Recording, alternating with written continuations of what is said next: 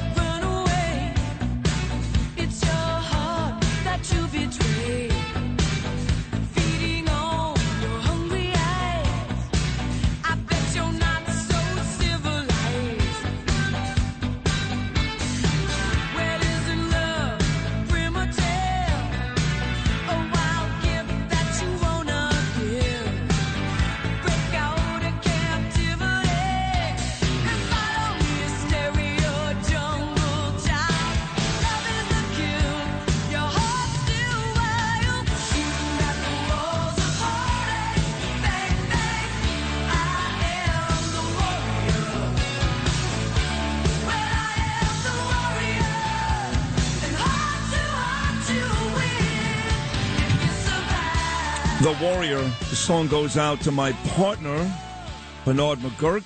Bernie, not uh, back yet. Hopefully, we'll be back on Monday. But I, I did get a text. This was really weird. Five minutes ago, 5.58 a.m. from one Carol McGurk. Of course, the beautiful wife of Bernie McGurk. I love Carol. And uh, she sent me this just moments ago. She says, Hey, Sid, Bernie sends his love back at you, Mr. Catsimatidis, Matt, and everyone on the show. Uh, Dr. Joshua Smith is the doctor at Sloan Kettering who performed emergency life saving surgery on Bernard last week. It was that bad. He had a horrible, horrible case of uh, peritonitis, and it was life threatening. And once again, Dr. Joshua Smith uh, did the, the emergency surgery and saved Bernie's life. She said his appendix burst. It looked like a truck ran over it. That's how bad it was on Thursday. She said, Me and Bernie will be forever grateful to Dr. Joshua Smith. So let's start off today's show with a shout out to Dr. Joshua Smith at Memorial Sloan Kettering for being a great doctor and uh, from a personal standpoint, of course, saving the life of my dear friend, my partner for uh, 25 years now, Bernie McGurk. So, Bernie, glad you're doing better. Carol, we love you both. Dr. Joshua Smith, thank you so much. But on this uh, big, big news day in New York, primary day, the day after, we do have a special guest in studio. Bernie's not here today, but we've got a guy who not only ran an unbelievable race for governor, and with four men running that race, Harry Wilson, Rob Astorino, him and Lee Zeldin finished a very respectable second place. But since then, he's done a bunch of shows right here on Talk Radio 77 WABC, including doing his own show a week ago for his dad when his dad had to face a grand jury nonsense in the state of Georgia. So my partner for today on this big day in New York City is the very talented Andrew Giuliani. Good morning, Andrew. Sid, good morning. I got to tell you, you know, first and foremost to Bernie, we're all obviously thinking about you. Somebody who's been a fan of you guys for so long. Uh, you know, the chemistry that you guys have together, and, and obviously we're, we're thankful that they caught this thing on him right there. You know, as, as you played the Warrior, I kept thinking. Paul O'Neill retired number on Sunday. The Yankees have, have won ever since they retired Paul's. I thought we were going into Paul, but certainly Bernie has, has been the definition of a warrior and what he's You're- gone you're- through. And and every time By I the heard- way, you're, you're, you're already off to a very rough start. You do not uh, start doing a show with Sid Rosenberg and praise the New York Yankees. I was going to bring a broom for you, Sid. I was going to bring it for you today here, but I figured, you know what, that might get me out the show by the first break. So I figured I'd, I'd at least wait until the nine o'clock hour, at which point I'll have it delivered. it was a big Sunday for Paul O'Neill. The Yankees did retire number 21. And to Andrew's point, the Yankees did beat the Mets again last night. Identical scores the last two nights, 4 to 2. And in both nights, Aaron Judge with monster home runs. We'll get to that later on. The Yankees on their way back, and the Mets now have to kind of regroup after two bad losses to the Yanks. But uh, in terms of competition, Yesterday was quite the day here in New York. I know last night you covered all of this with uh, Dominic uh, Carter on the election show. Let's get to the biggest race in New York, the one that got the most attention, Andrew. And that, of course, had uh, two 30 year vets going head to head Jerry Nadler and Carolyn Maloney. I'll say it again two horrible people.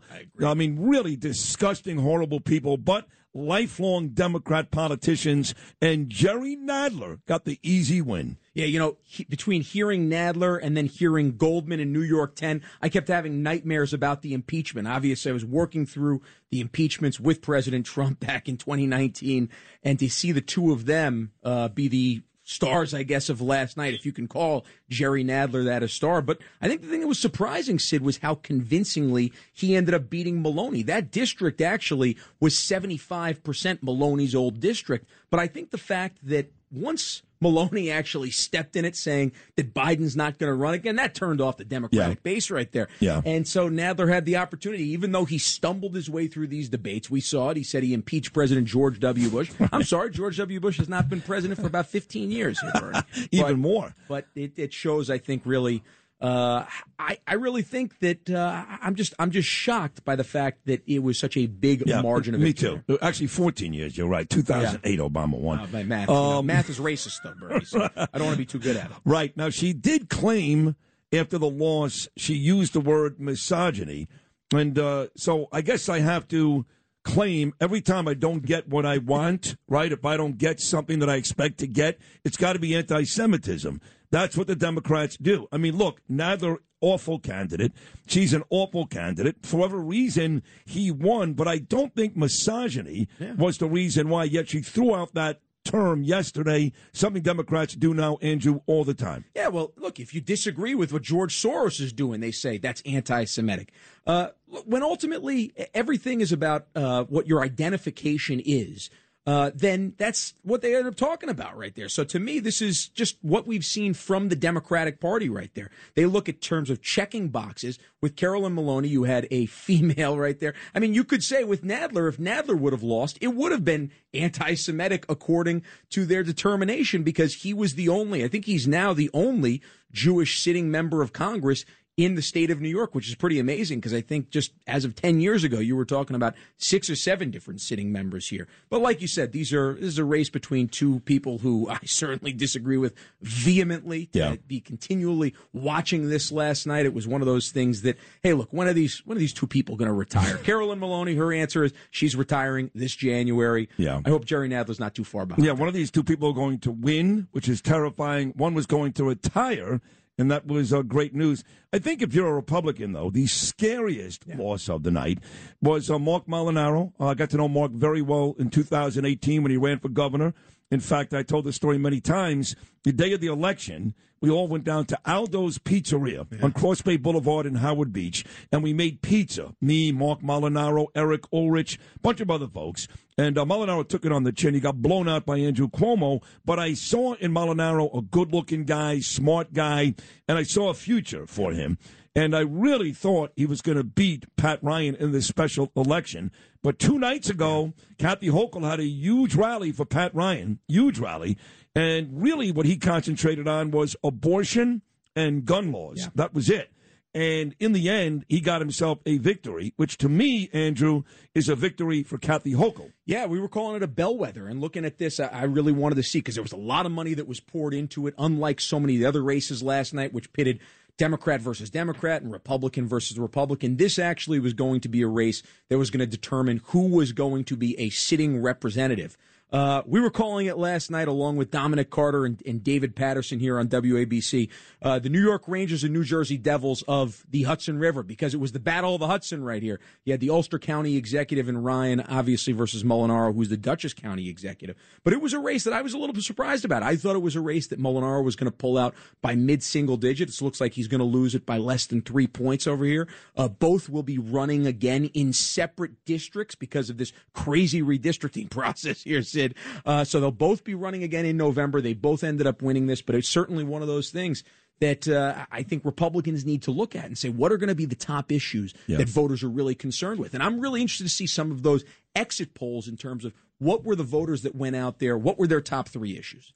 You see, like you don't know all this stuff. Like you really know all this stuff. Like like me, I, I told you I'm watching the Yankee game. I'm putting the moves on Danielle, trying to have sex.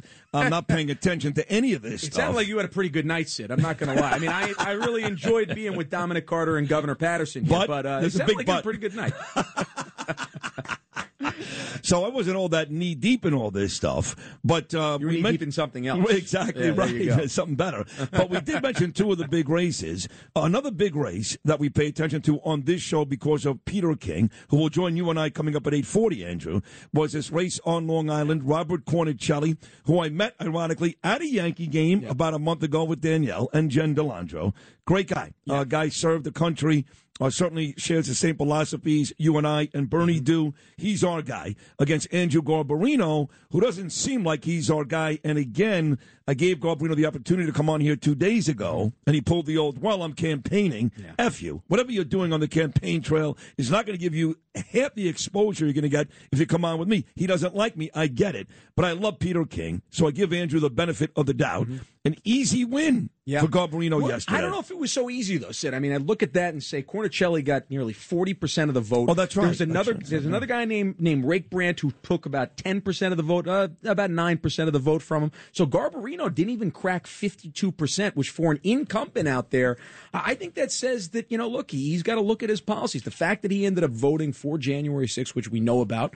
Uh, obviously, look, we've got to we've He got also, a he also, rally behind him. he also used the word insurrection Yeah. on his website. That really pissed off me and Bernie. And, Yeah. and Peter's like, okay, it's one word. You got to move past one word, but it meant a little more than that. Absolutely, absolutely, and obviously, look, our, our words, as we've learned from the left, are so important, especially when we're talking about this specific issue right here.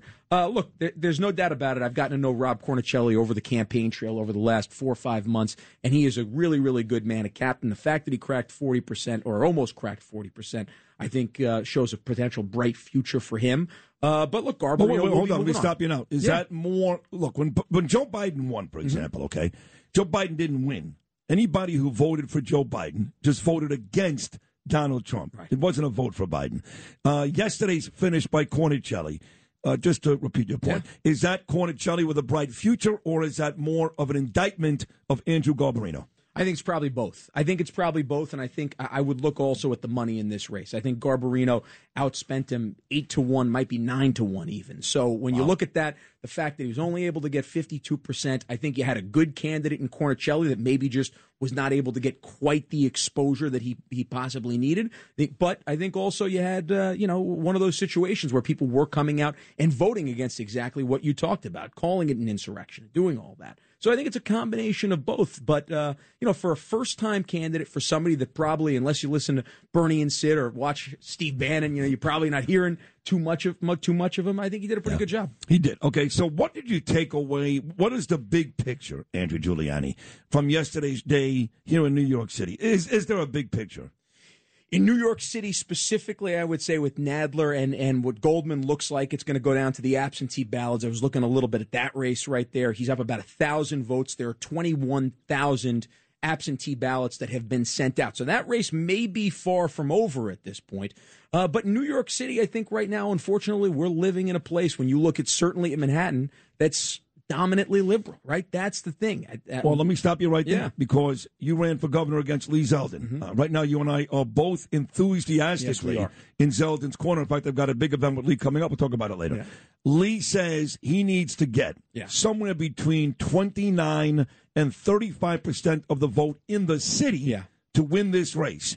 And you just said yesterday made it very, very clear this is still a very blue city. Sure. So is a big picture not good for Lee Zeldin? Well, certainly in Manhattan, it's very, very blue. He's not going to get 30% of Manhattan, but if he ultimately can drive out the votes that he needs in Queens, and certainly the areas in Brooklyn that he needs, and in Staten Island, then he can reach that 30% number. You're not going to get that 30% number in Manhattan. We could just look back at that Alvin Bragg race over there. How on earth does a guy like Alvin Bragg get 80% of the vote? Well, it's because he's running in Manhattan specifically. So look, I think he's got a chance. I know there's a poll that came out yesterday that had lead down 20 something points, but I looked at that poll and- I saw that it had him down 17 points in the suburbs. To me, that that's a that's a complete fake poll right there. There's no way that Lee Zeldin, I think, is even losing the suburbs. Forget about losing it by double digits or by 17 points over here. That's his stronghold. That's Long Island. Trust me, I ran against him. He knows how to get his vote out in Long Island. That was the place that made the difference between him winning and I winning right there. So Right, I, right. I I think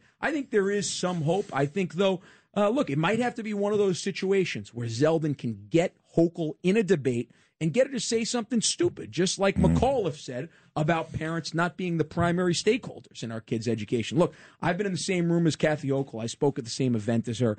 Uh, I don't think she's a mental heavyweight, to be perfectly honest. So not, Lee no, might be able no. to do it. Lee's definitely a smarter guy Right. than she is. So Right. I'm, hopeful that you know when they look each other eye to eye, Lee might be able to out navigate her. It's kind of sad, though, with all the policies that are ruining this city and ruining this state, that we're counting on a McAuliffe Youngkin moment in a debate for people to come to the realization that Lee Zeldin is the better candidate. I mean, you got filth, you've got crime, you've got taxes, you've got corruption, any lack of energy efficiency. Just look at what's going on in this city and this state, and you're telling me I need a Kathy Hochul slip up in a debate to make sure I win this election? Yes, oh yes, Oh, that's what I'm God, telling you. I know, I know, I know. It, it, it drives me nuts every day. Look, my wife and I, we talk about it all the time. I mean, on top of that, look at gas prices. Look at look at the economy. I know you could say those are national issues there, but I mean, look at what Hochul's done from a gas perspective, where she could have cut 50 cents a gallon off. She decides only to cut 16 cents off. So she can appease both the left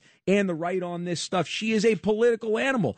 Uh, t- to me, th- this is absolutely wild that people don't actually see this, but that's what happens when you live in a state that's two to one Democrat, two Republican. We need some of those common sense Democrats to come on over and see that this is not sustainable if Kathy Hochul gets four years. All right, that's Andrew Giuliani, folks. He'll be here all morning long. We got a, a monster show planned for you. Lee Zeldin, he's going to stop by. Peter King, he's going to stop by. Tina Forte, she's going to stop by. Kimberly Guilfoyle and or Donald Trump Jr. may stop by. Rudy Giuliani, and Andrew's dad, will probably stop You have his by. number, right? His number? Yeah, Rudy's number. Okay, good. I, I text him. He, he won't. He won't pick up my calls. so. I text him on naked pictures on uh, Saturdays. That's between you and I. I think he likes me more than you. 1 800 848 WABC. 1 800 848 9222. You want to be entertained and informed? You keep it right here. Bernie and Sid. Bernie's hanging in there, folks. I just spoke to Carol, but we got a great guy in studio today, Andrew Giuliani. It's Andy and Sid on a Wednesday morning in New York City. The warrior, the warrior,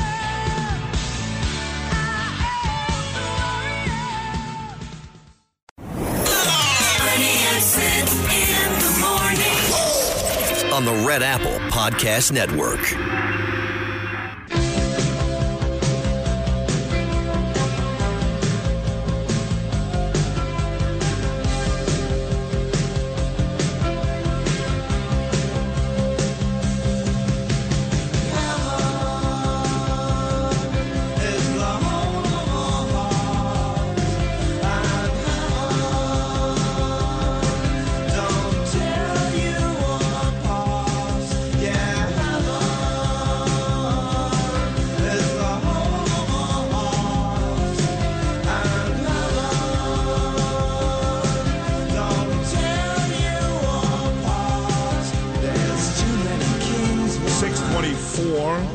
Wednesday morning. Sid and uh, Andrew Giuliani with you. Big guest list about to come your way. We broke down all of these big races. Primary day in New York yesterday. Anthony Fauci is still in the news.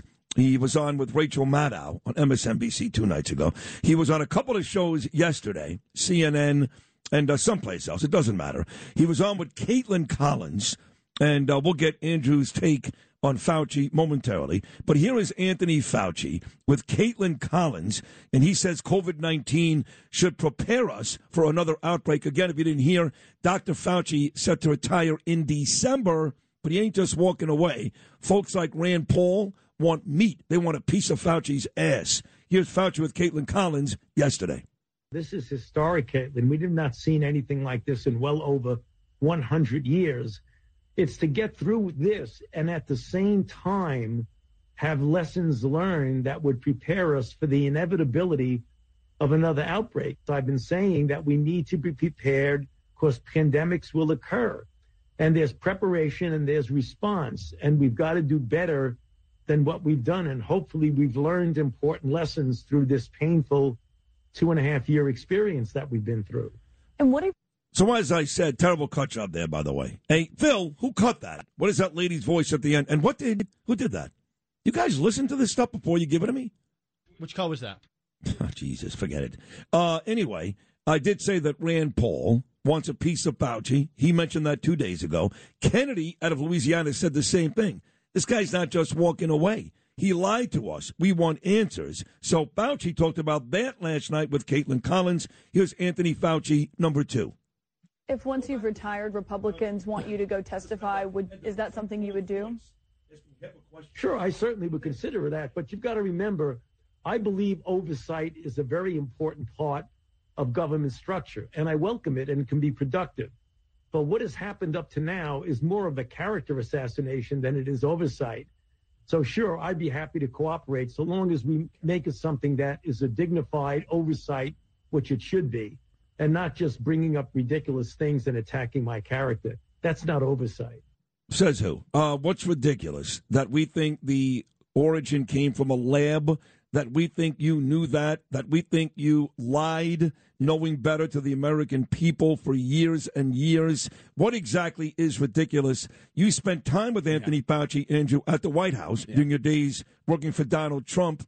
What do you think about this Fauci Well, to story? me, this is very clear, right? Americans deserve to know where this came from. Americans deserve to know about gain of function research. Not only do we need deserve to know, and all those people who died from COVID nineteen and all those family members do they deserve to know, but to better prepare us for you know whatever a potential pandemic that comes next, whether it's in another 100, 200 years, right? We need to know how this actually started, right at its very root cause, and the fact that Anthony Fauci very well might know that, but What do you maybe very well? lying to What- Congress. What, do you mean very well may know that? I of believe- course he knows I- that. I- exactly. You know and, that. And, and the fact the fact that he well, if he does know that, which we think he is, then he's overtly lying to Congress. Correct. Continually, time and time and time again. Correct. And instead is addressing it as a character assassination rather than actually what it is, which is oversight for the American people. What do you think? I mean, don't you think this thing originated in the lab in, in China? I absolutely I do. do. I Yeah. absolutely do. I think I think it did. Uh, and looking at uh, all of the information that we've seen, I think it absolutely did. Now, whether or not it was overt or whether it's something that ended up leaking out,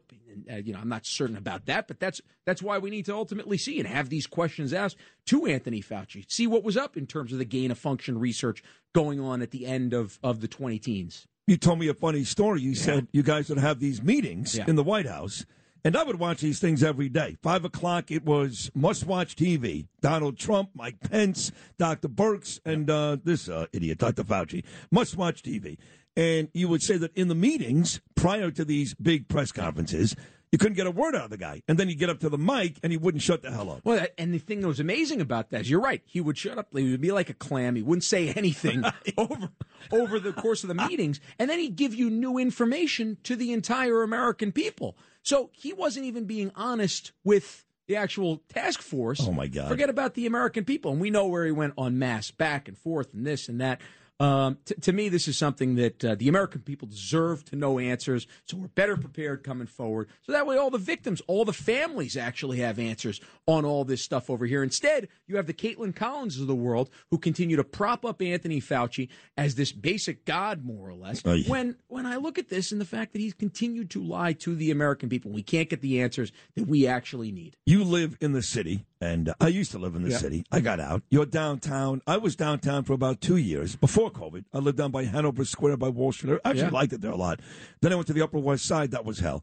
Um, but I'm in the city every day still now. Third Avenue. My son will go to the school in Chelsea starting in September. I'm all over the city.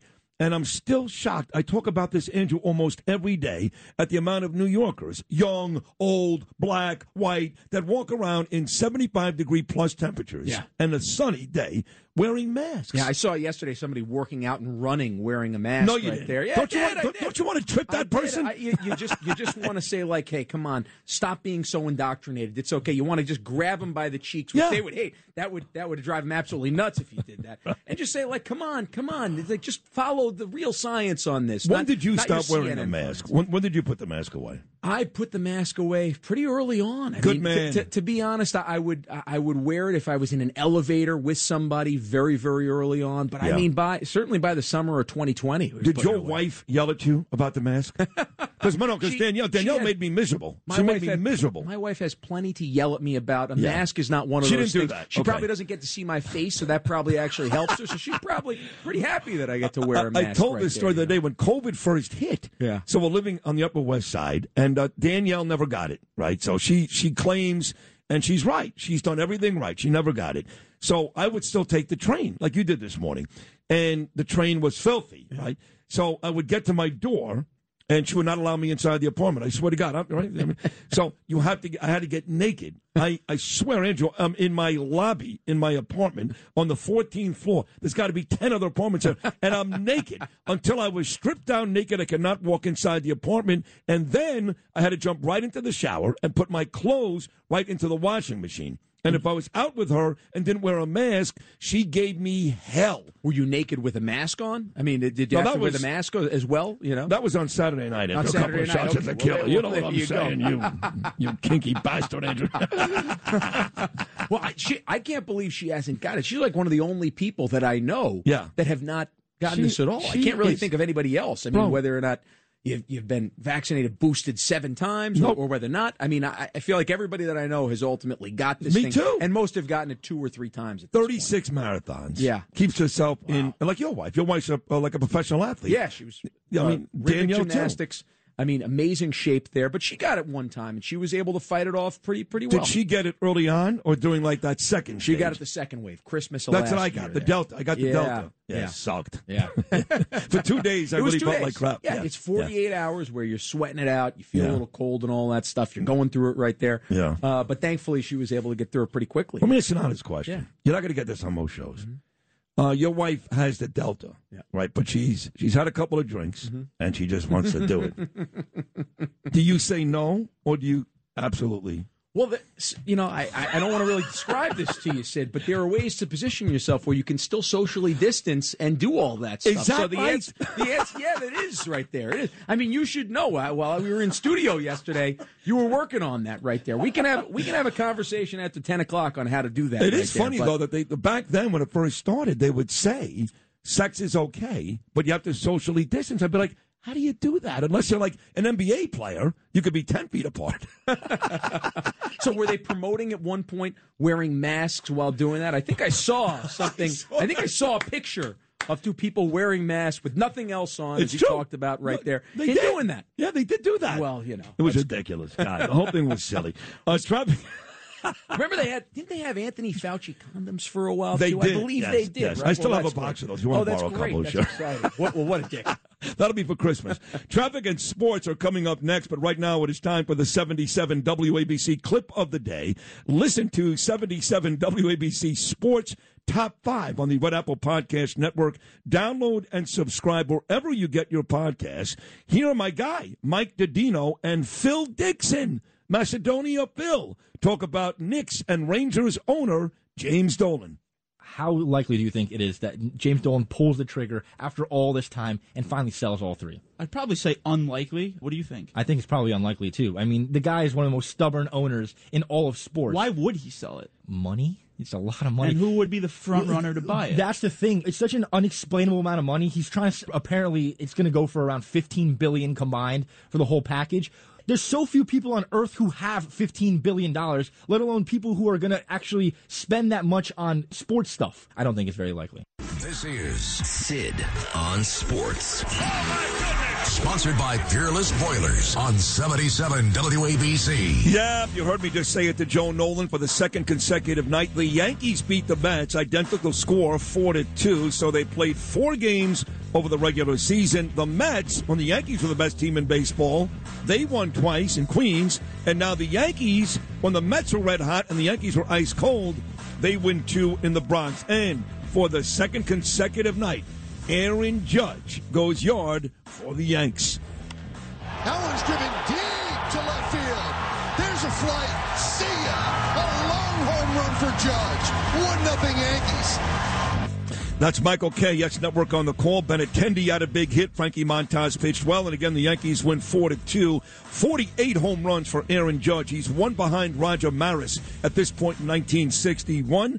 The Yankees with the win, eight up on Tampa Bay, eight and a half up on Toronto. The Mets are in trouble here. Atlanta won again last night. The Met lead is down to just two inside the NL East. The Yankees start a four game set with the A's tomorrow. That's on the road. The Mets will play four against Colorado in Queens. That also starts tomorrow. And of course, Sunday night, week three NFL preseason, the 2 0 football Giants at the 2 0 football Jets. Right now, the Jets are a three point favorite in that Sunday night matchup.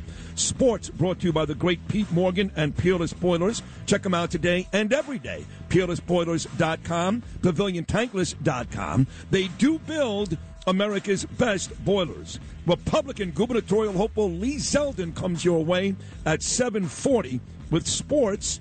I'm Sid.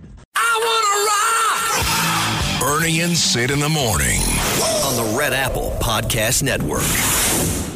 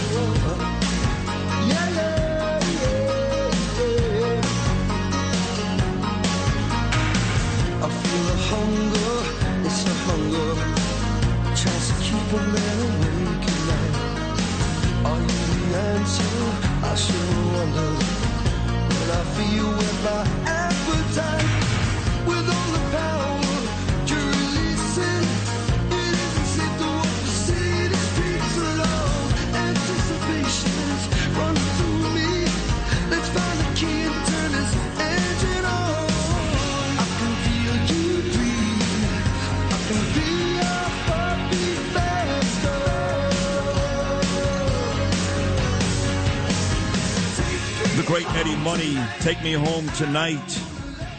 Andrew Giuliani just said, I like it when you play the music and you play it for as long as you do. And I said to Andrew, I said, you wouldn't believe how many fights I've had over the years with program directors and all these folks that think they know more about radio than I do. It's great. You play to the first course, You engage the emotions right here. You know, it's wonderful. Thank you for saying that. Miranda Devine said the same thing. In two days, Louis, Lou Rufino, who plays a lot of this music, Miranda Devine and Andrew Giuliani talking about the musical selection, how long we play the music, how much they like it.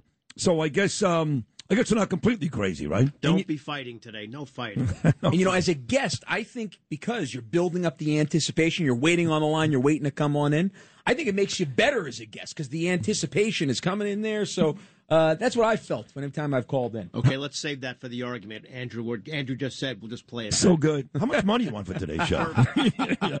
Folks, I am proudly supporting the Tunnel to Towers 5K walk run New York City this year. That comes up on Sunday, September the 25th, and we need your help. Help us remember those lost on 9 11. Unbelievable. 21 years already coming up as we retrace FDNY firefighter Stephen Siller's final footsteps together. Frank, his brother's an amazing guy. I'd really appreciate you to donate today to my team. It's simple. It's the Tunnel to Towers Foundation Bernie and Sid team. Here's how you do it. Go to WABCRadio.com slash walk. Click on my photo and you'll donate to my team, the Bernie and Sid team, as we try to raise more money than anybody else here at WABC, especially Greg Kelly. That son of Gotta a beat bitch. Greg Kelly. You got to beat him. Gotta Thank you. Thank you, Andrew. Thank you for your support as together we help America's heroes, one of the largest walks in New York City for a great cause, WABCRadio.com slash walk. It's funny you say you got to beat Greg Kelly. I love Greg. Greg is a is a great personality. He's awesome. He's great, both on TV and radio. And um, he's been doing this a very long time. But I did this walk with him last year. Now, I keep myself in very good shape. In fact, shirtless, I look much better than Greg Kelly. It's not even close. Not even close. And he'll say to me, he's had me on the show before. What do you do when you work out? How do you look like that? Who makes your clothing? He cares, you know. And um, so we show up at this event. It's a Sunday morning. I'm exhausted. And all I want to do is finish, right? I- I- I'm there really just to lend my support to the folks. Kelly shows up like this is it. Like, he- like he's going to be on TV running a marathon, and he's going on and on about it was got to beat me. And I'm like, Greg, I don't care. Now he beat me, and look, clearly he's a good athlete, right? He went, he served our country. You don't go serve in Iraq or Afghanistan with like Lee Zeldin without being in decent shape. But that's all he cared about. I couldn't care less, Andrew. Was he working the lowers? Maybe you got to work a little more lowers. Is that what it is there? I know we talked about this last week, but you know it's the athletes, right? It's it's all it's all in the ass. It's all on your legs It's right there. true. If you want to drive through that final K of the five K right true. there, you know you got to have something up there. I mean, you're, you're looking a little top heavy. You look great. No, I mean you look you're right. beautiful. You're here, right. Sid, You're right. but a little bit top heavy. So maybe that's it. Maybe you Uh, got to go focus on the lowers here in this last You- month before I'm the five K. very top heavy, Yeah. not a little top heavy. I have nice legs. They're tan. They're a little hairy, but they're sticks compared to my, my, my upper body. You're right. And you know that because for folks that don't know this, Andrew Giuliani is a tremendous athlete. And at one point, uh, some people thought he may be the next Tiger Woods. That was no. I mean, you, play golf at Duke. You're a big time golfer. You, st- um, are you any good anymore? Not really. Yeah, you know, I, every once in a while I, I play a little bit, but uh, no. Did you play at Bedminster with Donald Trump last week? Not last week, but I did see him last week out there, and we've played a bunch of times and had the opportunity to do that. Look, I used to be good. I had a couple of couple of close calls with the PGA Tour and European Tour and all Wow. that. But uh, but yeah, look, just just like all that, right? I mean, so much of that is mental, and, and there's so much so much with we can relate to with politics, with other sports, right there. Staying in the moment, making sure you're focused in uh, on what you're doing right now, and and uh, and in in looking at obviously what we're talking about here with with the incredible Tunnel of Towers. And I actually just spoke to Frank Siller yesterday. What an incredible guy! We were talking about how uh, it's amazing they took this tragedy that obviously we are so uh, so close to, sadly so close to, but specifically with Stephen Siller. And you think about what they've done for his legacy. It's Yeah, it's beautiful. tru- truly, truly amazing right there. But yeah, you know, I think I think maybe it's the next month. You know, you got to stretch those lowers. You got to work them out. I mean, I'm just getting to the point in your book, Sid, where I'm getting the workout advice right now. Right? I mean, you got to make sure you're doing the cardio. You got to do the weightlifting and the supplements. So I've got to hear a little bit. About the supplements. I don't want to No, ruin too much about the book, but no, it's yeah. spectacular. I've Thank loved you. reading the book, Thank and Grace has loved chewing on the book. So you, you sent me a picture of your beautiful little girl Grace with the book a couple of days ago, and there's a guy named Peter Gordio. He's a very good actor, very good, and he's in the show Gravesend with me. In fact, season two is set to come out sometime in November or December, probably Netflix. We'll find out more in the next couple of weeks. But he gives me all my workout tips. Uh, Joe Tacopina, me, all under the guide of Peter Gordio. But again, you don't need it. You, you know, you almost uh, play golf professionally. But what you're doing, Andrew, is you are lending to the stereotype. I mean, white privilege. Giuliani playing golf.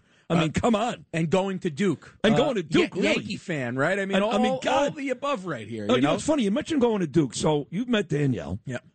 She lived in Charlotte, North Carolina for 15 years, but she was a Tar Heel fan. Yeah. So they used to do a chant at North Carolina. It went like this Wake is fake. Duke is puke, but the team we hate is NC State. Go Tar Heels. You ever hear that? You know, at Duke, they used to, whenever we play NC State, they used to go around and they'd have the three parts of the student section. You'd have one that said big high school, big high school, big Oh, high funny, school. So funny. It, it was it was always fun going to those games. I mean, just absolutely an amazing look. Whether or not you're a basketball fan or not, if you're a sports fan, even if you're just a fan of seeing incredible things in culture. Going to a Duke, a big Duke game down in Cameron, there's nothing like it right there. But just in North Carolina, Duke is hated by probably 90% of North Carolina, except if you have a direct connection to Duke, just like they are across the country. Right. No, no, 'cause the Tar Heels are the team that people Oh, yeah. love in, in North Carolina. So when you were there, it was Krzyzewski and Dean Smith? Oh, no, Krzyzewski and Roy Williams. Smith had retired. Williams was the coach. And it was the years that uh, J.J. Redick were there. Nice. You had Tyler Hansbrough in North Carolina with Sure. you know, taking Toos out and all that stuff. Awesome. It was fun years. Oh, those that is a. Uh, I'm jealous. Yeah. Uh, uh, those are those are great games and great times. Have you been down to a game at Cameron Indoor? Never. You got to do that. And I You like and I like Duke. Yeah. I like Duke. I mean, listen, I'm, I'm even a Mark Alarie fan. Yeah. Forget about you know Christian Laettner. Forget about Grant Hill. I mean, I, I followed those teams for 30 years. Yeah. So I'd love to do something like that. I really would. You know, you mentioned uh, the 9/11 stuff though, and and uh, certainly you were a little boy when all that happened, and that's when your father became not just the mayor of New York City, but America's mayor. And, and listen, to this day, they can call him a Russian spy. They can put him in front of a of grand jury in Georgia. They can say all the horrible things they want. But for folks like me who had to live through that tragic period, there will never be a greater hero than your father, Rudy Giuliani. When you were a little boy and he was going to these funerals day in and day out, and all this was happening, what were you thinking? Yeah, I mean, I was a freshman in high school. I remember Uh, third or fourth day in high school when it was September 11th, and it was a very bizarre feeling. But I, I knew he was okay. I knew he was down there, but I knew he was okay the entire day. How I, I did don't- you? Because people died next to him. I don't know. Father Judge died right next to him. Not only died next to him, but actually, when the first tower went down, he was in World Trade Center 7, the building right next to which fell down later in the day. Uh, and it went down through the basement, and they were going to go out a door that actually would have led them by the second tower there. Instead, they had a janitor that said, go out the back door, go out this way. So they get him out. The other tower comes out three minutes later. I mean, he very well could have been crushed by all that. Uh, so it was a very bizarre feeling. But, you know, when you saw him going to six, eight, ten funerals a day, to, to, to be honest, this is, this is what he did as mayor for the first seven and a half years. Anytime there was a police officer shot, anytime there was a firefighter burned, he made sure that he was there in the hospital because he felt like that police officer, that firefighter were going to have the best care, right? I mean, they ended up having some tough negotiations. I know that there's some police officers still remember that back in the 90s with those tough negotiations that he ended up having with the unions, but he loved his police. He loved his Yeah. firefighters, uh, and he still does. You know what struck me when we had dinner at Michael's, and I'll have a book signing coming up at Michael's this Saturday, noon to three. Me, you, By the way, you got to read this. I'm only 50 pages in. It is spectacular. Thank you, you. you get a little bit of everything. You get some entertainment. You're getting some sports. There's no doubt. I've already learned about your uh, high school. Your, your sorry, your your pee wee prowess Yes. as a running back right Yes. there, and your moves over here. So I mean, you're getting everything with citizens. You, re- got to read this. You really are reading the book. Thank you for that. That means a lot to me. Thank you. But what struck me at dinner that night was we always hear about Rudy Giuliani and Andrew Giuliani, and you guys are very, very close, like I was with my dad, who I lost two years ago. But at dinner, three or four times, you mentioned your mom. Yeah. And no one ever hears really much about Andrew Giuliani and his mom. But you're also very close to your mother. very yeah. close. Oh yeah, and and you know it's funny. She she still is a journalist. I mean, she's been in journalism now for almost 50 years I was at this say, point. yeah. One of, one of the coolest things actually on the campaign trail. The first month I ended up going up to Utica, and they have a station up there, KTV, a TV station. Uh, I end up walking in and I see a young Donna Hanover at 23 years old, an old picture of her behind the anchor desk right there. And it was one of those things where you, you feel like everybody always obviously talks about the, you know, America's mayor, Rudy Giuliani.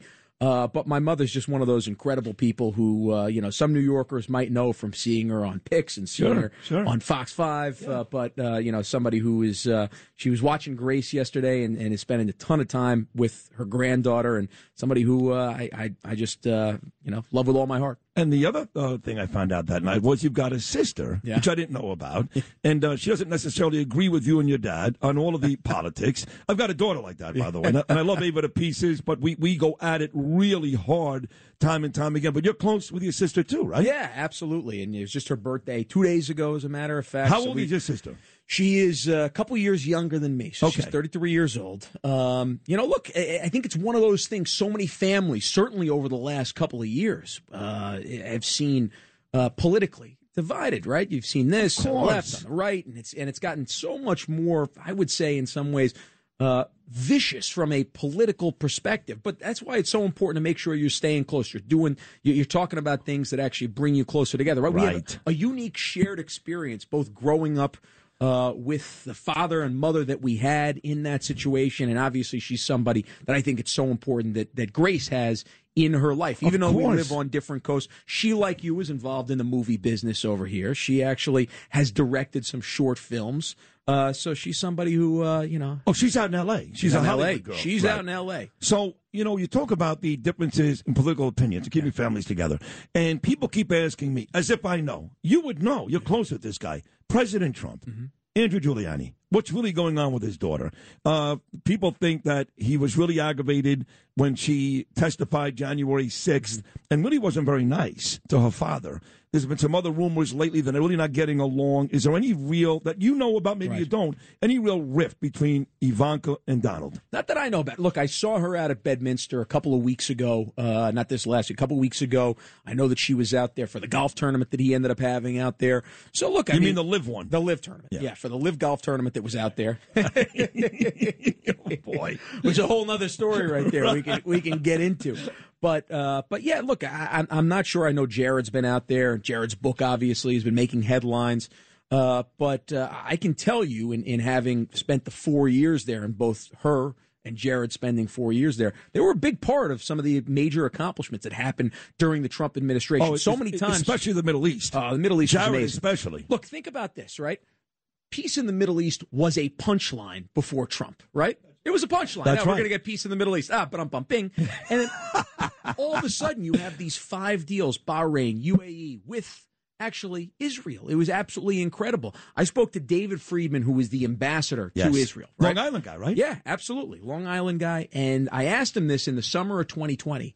And I said, "What? How many more deals would you make if you had four more years?" And he said, "Andrew, we don't need four more years. We need one more year." Wow. Said one more Yeah. year. Unfortunately, we're taking Yeah. steps back. Oh, Uh, way but- back. But that that's that's why we're looking forward to 2024. That's right. Oh, listen, that was a great hour right there. Andrew Giuliani, just a little taste, an appetizer of what's to come over the next three hours with guests like Peter King, Lee Zeldin, maybe Kimberly Guilfoyle, Rudy Giuliani, a host of others. This is the Wednesday edition of Bernie and Sid. I did hear from Carol McGurk earlier this morning once again. We all want to send a shout out to Dr. Josh Smith at uh, Sloan Kettering for literally saving Bernie's life when his appendix burst last Thursday night. Thank you, Dr. Smith. We love Bernie. We miss Bernie. But Andrew Giuliani is doing a tremendous job today, and we're just getting started. Andrew and Sid will be right back with hour number two right after this.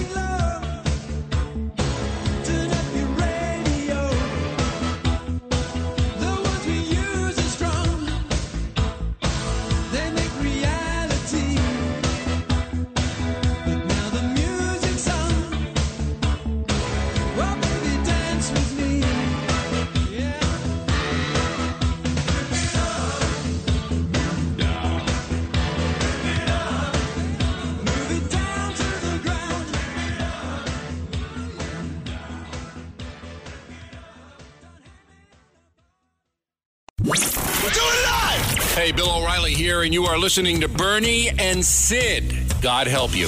on the Red Apple Podcast Network.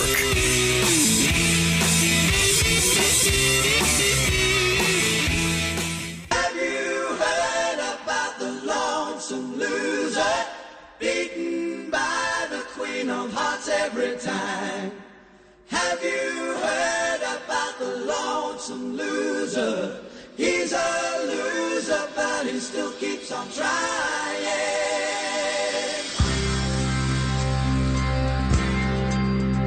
Little River Band, great song. Also Australian, so Miranda Devine, I know you're listening.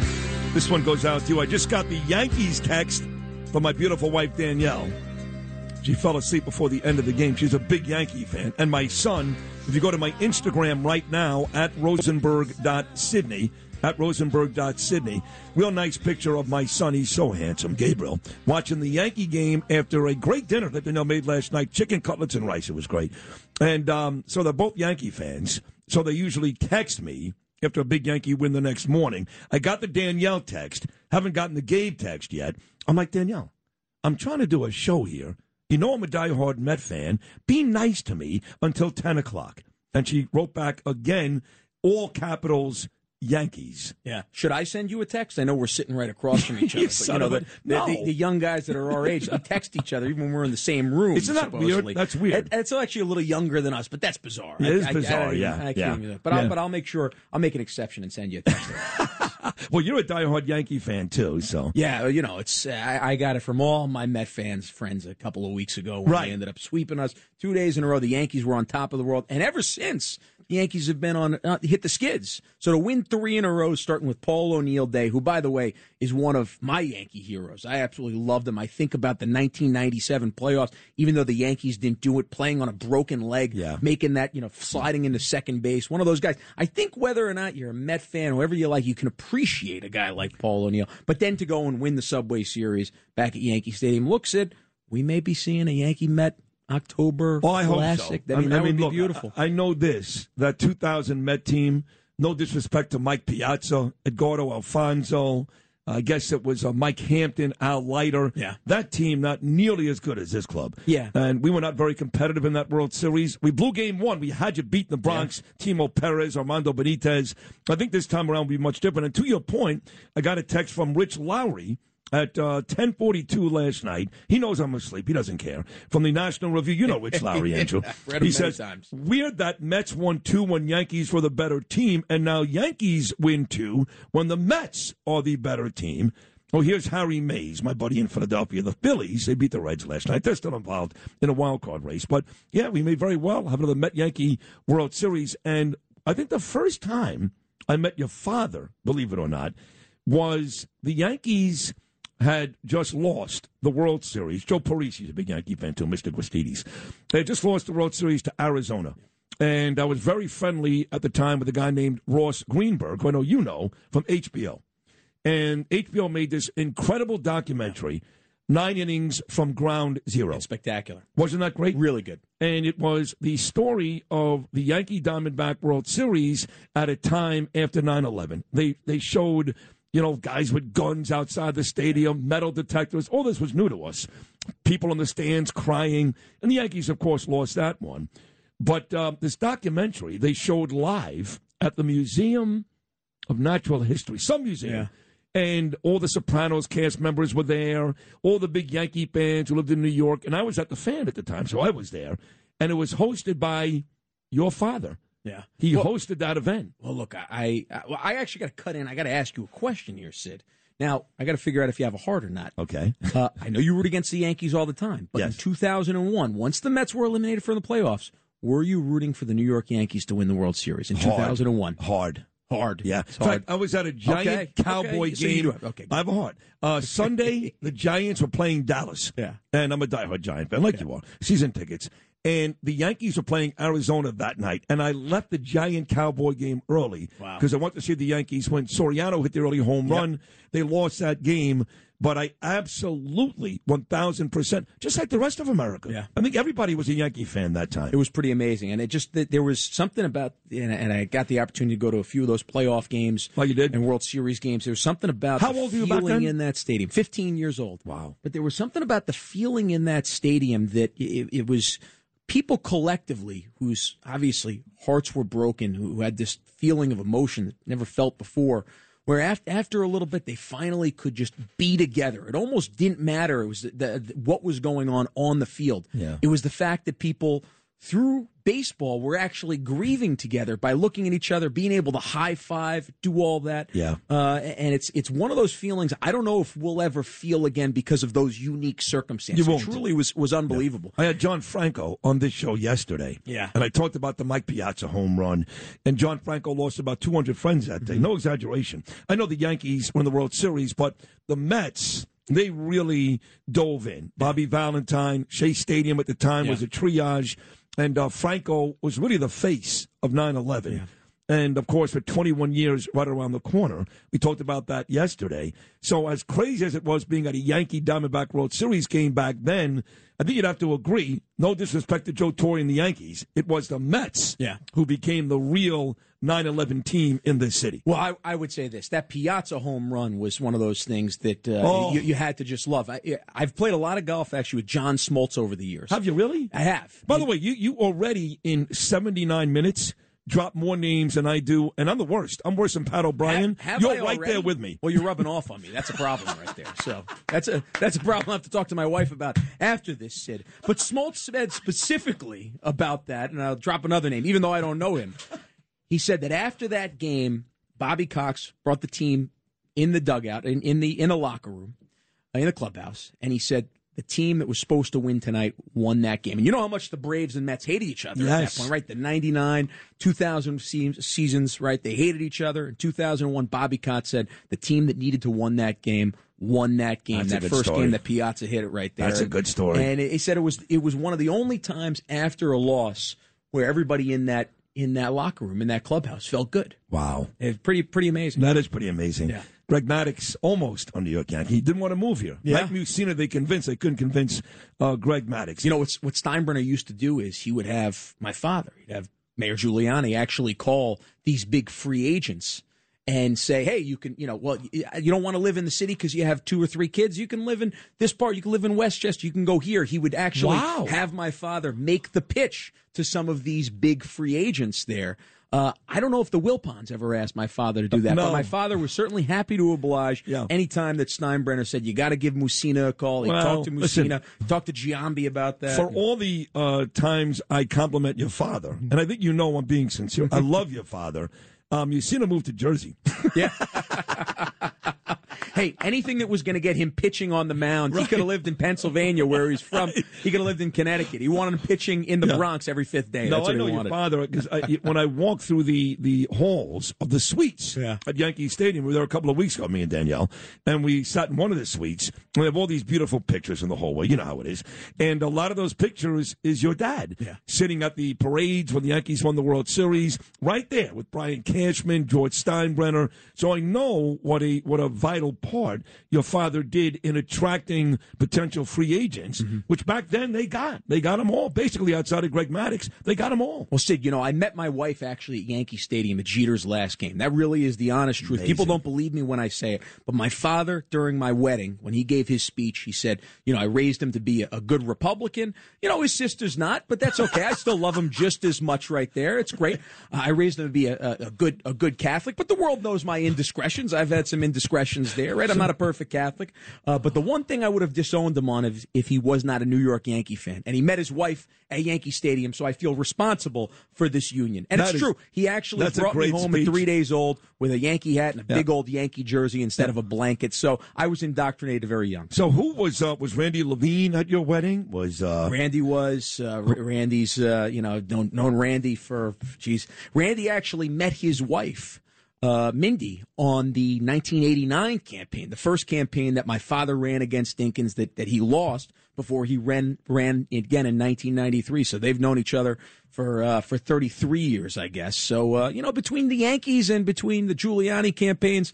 Uh, who knows if there's any love that came of the Giuliani gubernatorial campaign Funny. in, in 2022? But uh, there's a whole lot of love for New York there. All right. Talking about uh, New York later on this afternoon, I have to travel far in New York. So uh, I've got this event coming up, which I know you were invited That's to. going to be a great day, by the way. I've looked at the guest list on there. Amazing. Aside from Sid Rosenberg, Don Don Trump Jr., you're looking at uh, Kimberly Guilfoyle, LT. Uh, I still call him the greatest football player of all time. Oh, Not the yes. greatest defensive, but the greatest football. Couldn't agree more. Most people will say Jim Brown. Yeah. Some will say Tom Brady now. But I think you're right. LT was the most dominant player of all time. Uh, there'll be uh, five people speaking today. It'll be Donald Trump Jr., Kimberly Guilfoyle, Lee Zeldin, former Commissioner Ray Kelly, talking about Greg and me. LT's not going to speak.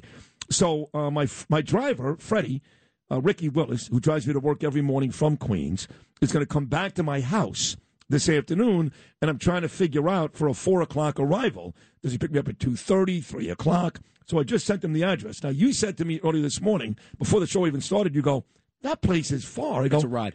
I, I thought it was like Garden City. It's a ride for you out there. You said 55 miles. Yeah.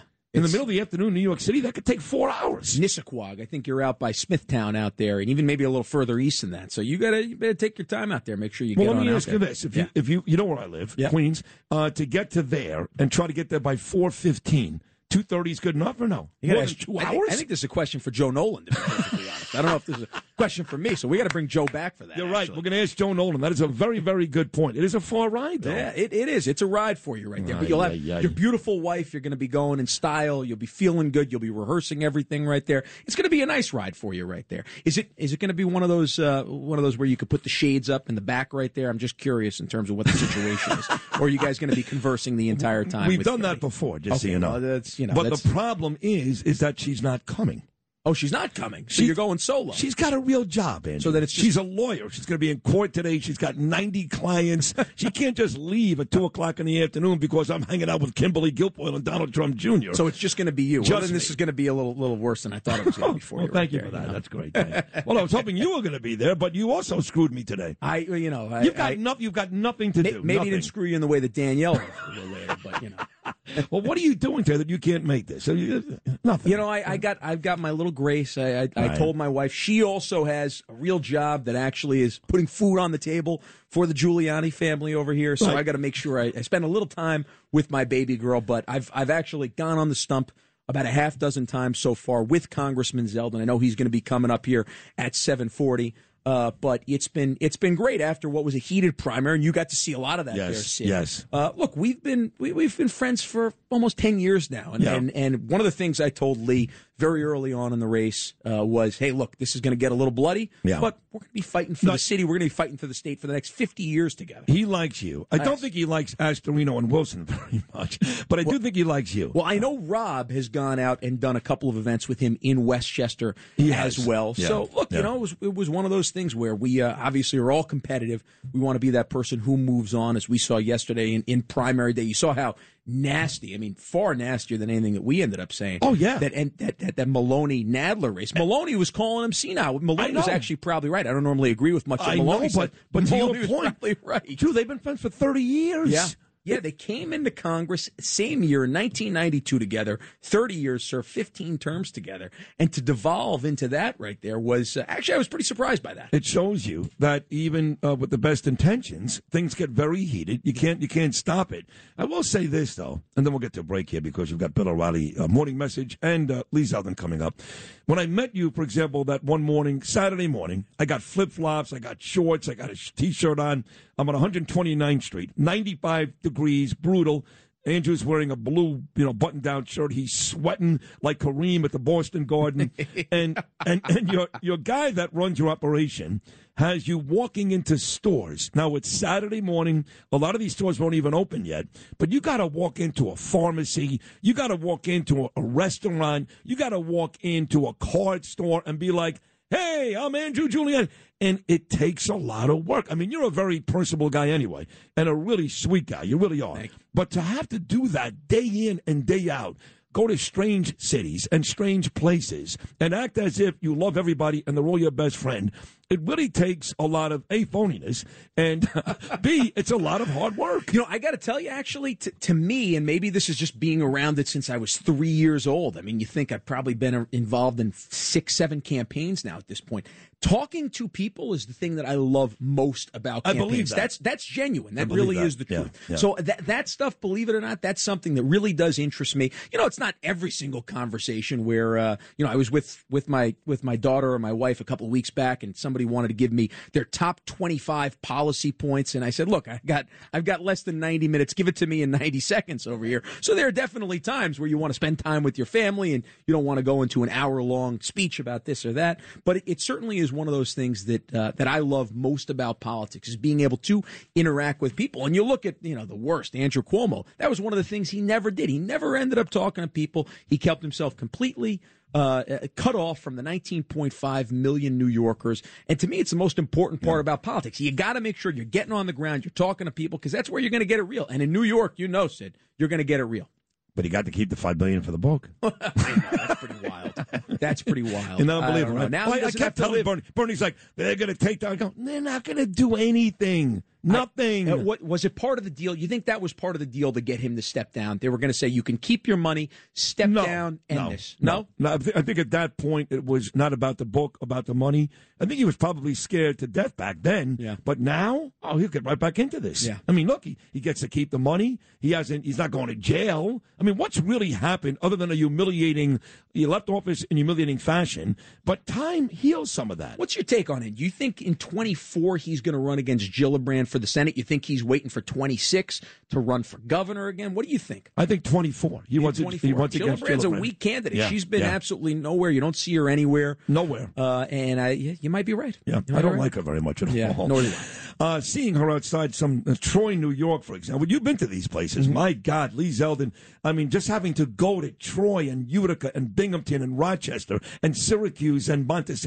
I mean, if you think New York is rough in the city, you should see some of these other cities. 1 800 848 WABC, 1 800 848 9222. Bill O'Reilly's morning message coming up next. And then the savior for New York, the guy that actually beat Andrew Giuliani despite a great campaign and a very nice finish by Andrew Lee Zeldin. He's coming up at 740. Two or three big names after that. Some surprises as well. This is the Wednesday edition of Bernie and Sid with Andrew Giuliani and me, Sid, only right here on Talk Radio 77 WABC.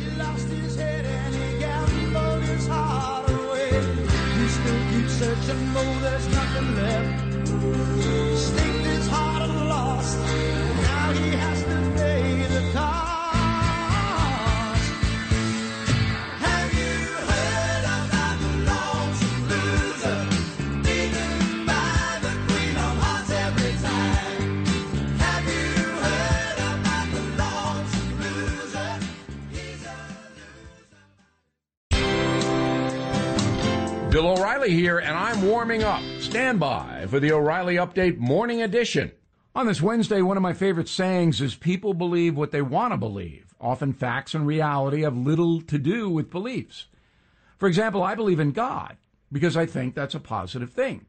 Christianity clearly defines human behavior, and if you do good, you are rewarded eternally. That sounds like a positive motivator for the planet, so I'm on board. I want to believe. In politics, it's similar conservatives versus liberals, Republicans versus Democrats. People believe certain things they think are best for them and the country, so they vote that way. Sometimes logic and problem solving have nothing to do with it. Recently, I read an interview with economist Lawrence Summers, the former president of Harvard. He is a driving force behind President Biden's attempt to make a comeback. Mr. Summers believes Biden is competent and is helping him. But the president is not competent. The country is a mess. So why would a very smart guy like Summers believe otherwise? Well, maybe it's because he's liberal and doesn't want to devour his own. But there could be another reason dangerous outcomes. Summers sees the rise in populism, read Donald Trump, as far more injurious than incompetence, and he himself uses the phrase dangerous outcomes. I dissent. I want good governance, policies that strengthen the nation. Not scared of Trump. He promoted prosperity. So Summers and I disagree. That's fine. That is the Morning O'Reilly Update. More analysis later on. Bernard McGurk. Unacceptable is throwing your beer can on the subway track. Sid Rosenberg. I don't believe it's a three man race. Bernie and Sid in the morning on the Red Apple Podcast Network.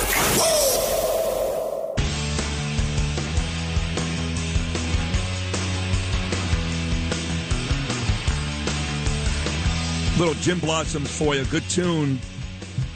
This place is like two hours away. It's like in Stony Brook. Lee Zeldin. Good thing I love Lee Zeldin. My God, I do love him. You know, was, uh, I've been very close with Lee for years, and then you came along, and then I started sleeping with you and cheating on Lee, and and it was bad because I was worried Lee was not going to be, be mad at me. So when the election was over and uh, he won, I was uh, I I kind of tested the waters because I think he was oblivious to you and I getting close because he would text me and be like, "Hey Sid, make sure that people are voting." Like, okay. And um, I'd be like, I guess he's not listening. And uh, so right after the election, I sent him a text just to kind of test the waters, you know. And uh, it was great. And uh, he's invited me to all these events, which he, of course he invited you to and other famous people.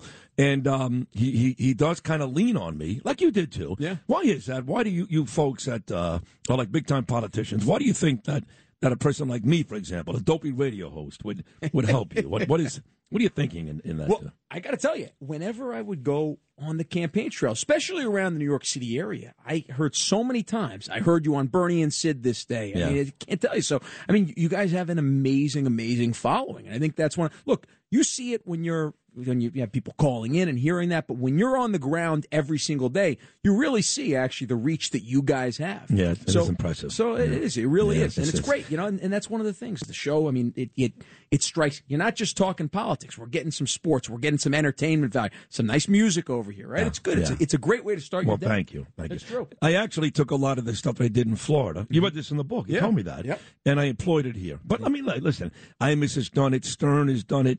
That's what I want this show to be. I don't want this show to be Fox News. Yeah. I don't want it to be just Bernie and going back and forth with me about uh, Adams. And so, so I, I do make sure, and, and a lot of that responsibility is on me to add that other stuff you're talking about, which rounds it out into an enjoyable experience, even though Bernie and I and you and I today discuss some very serious topics and are very, very opinionated. But do you remember exactly where you were and what you were doing when you became Andrew Giuliani and not Rudy's son?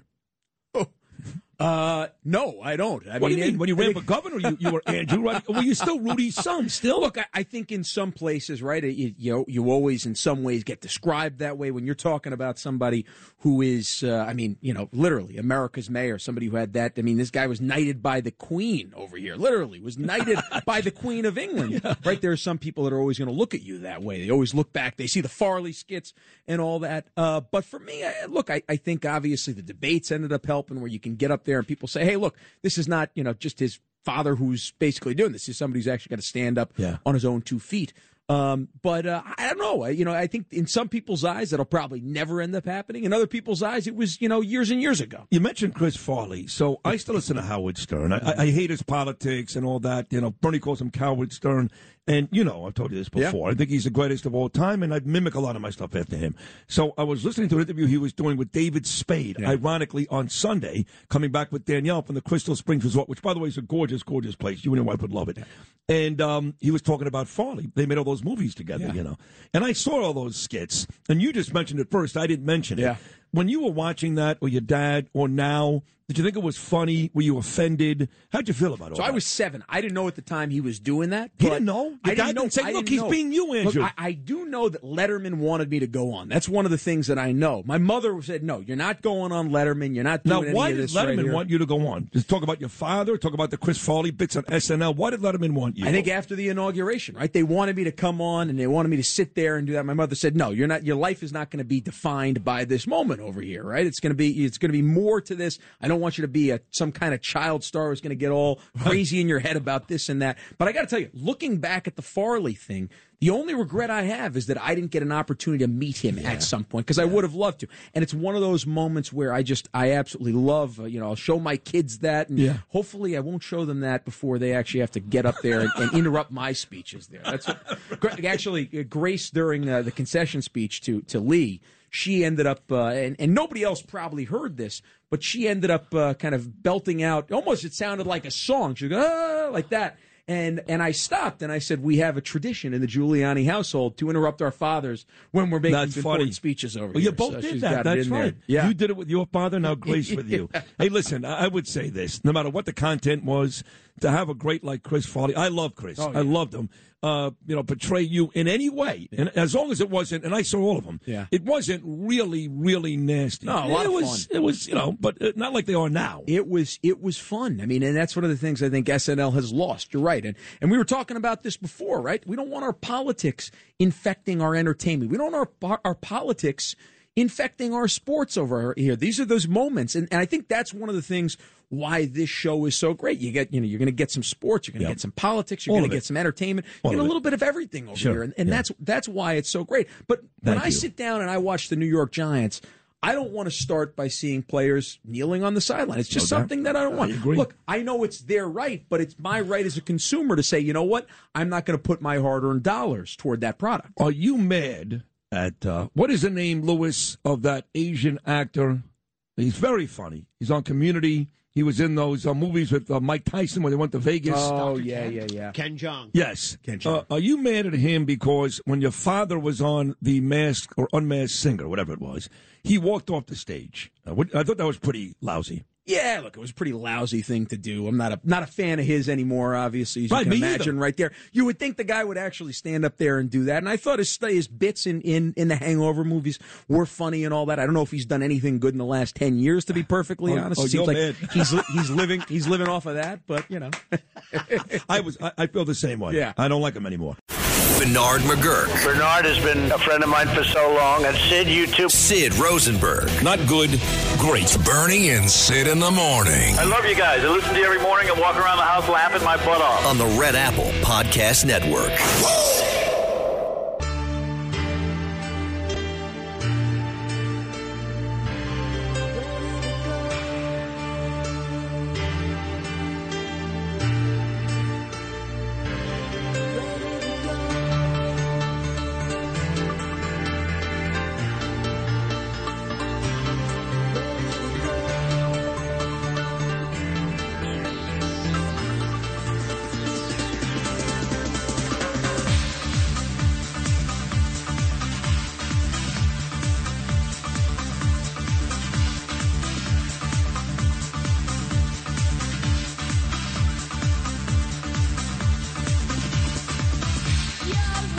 Ready to go. This is really a question for my driver, Freddie, because I had no idea when Lee Zeldin uh, invited me to these uh, these events, which was really very very nice. It's one thing to invite Andrew Giuliani, but inviting me was really sweet.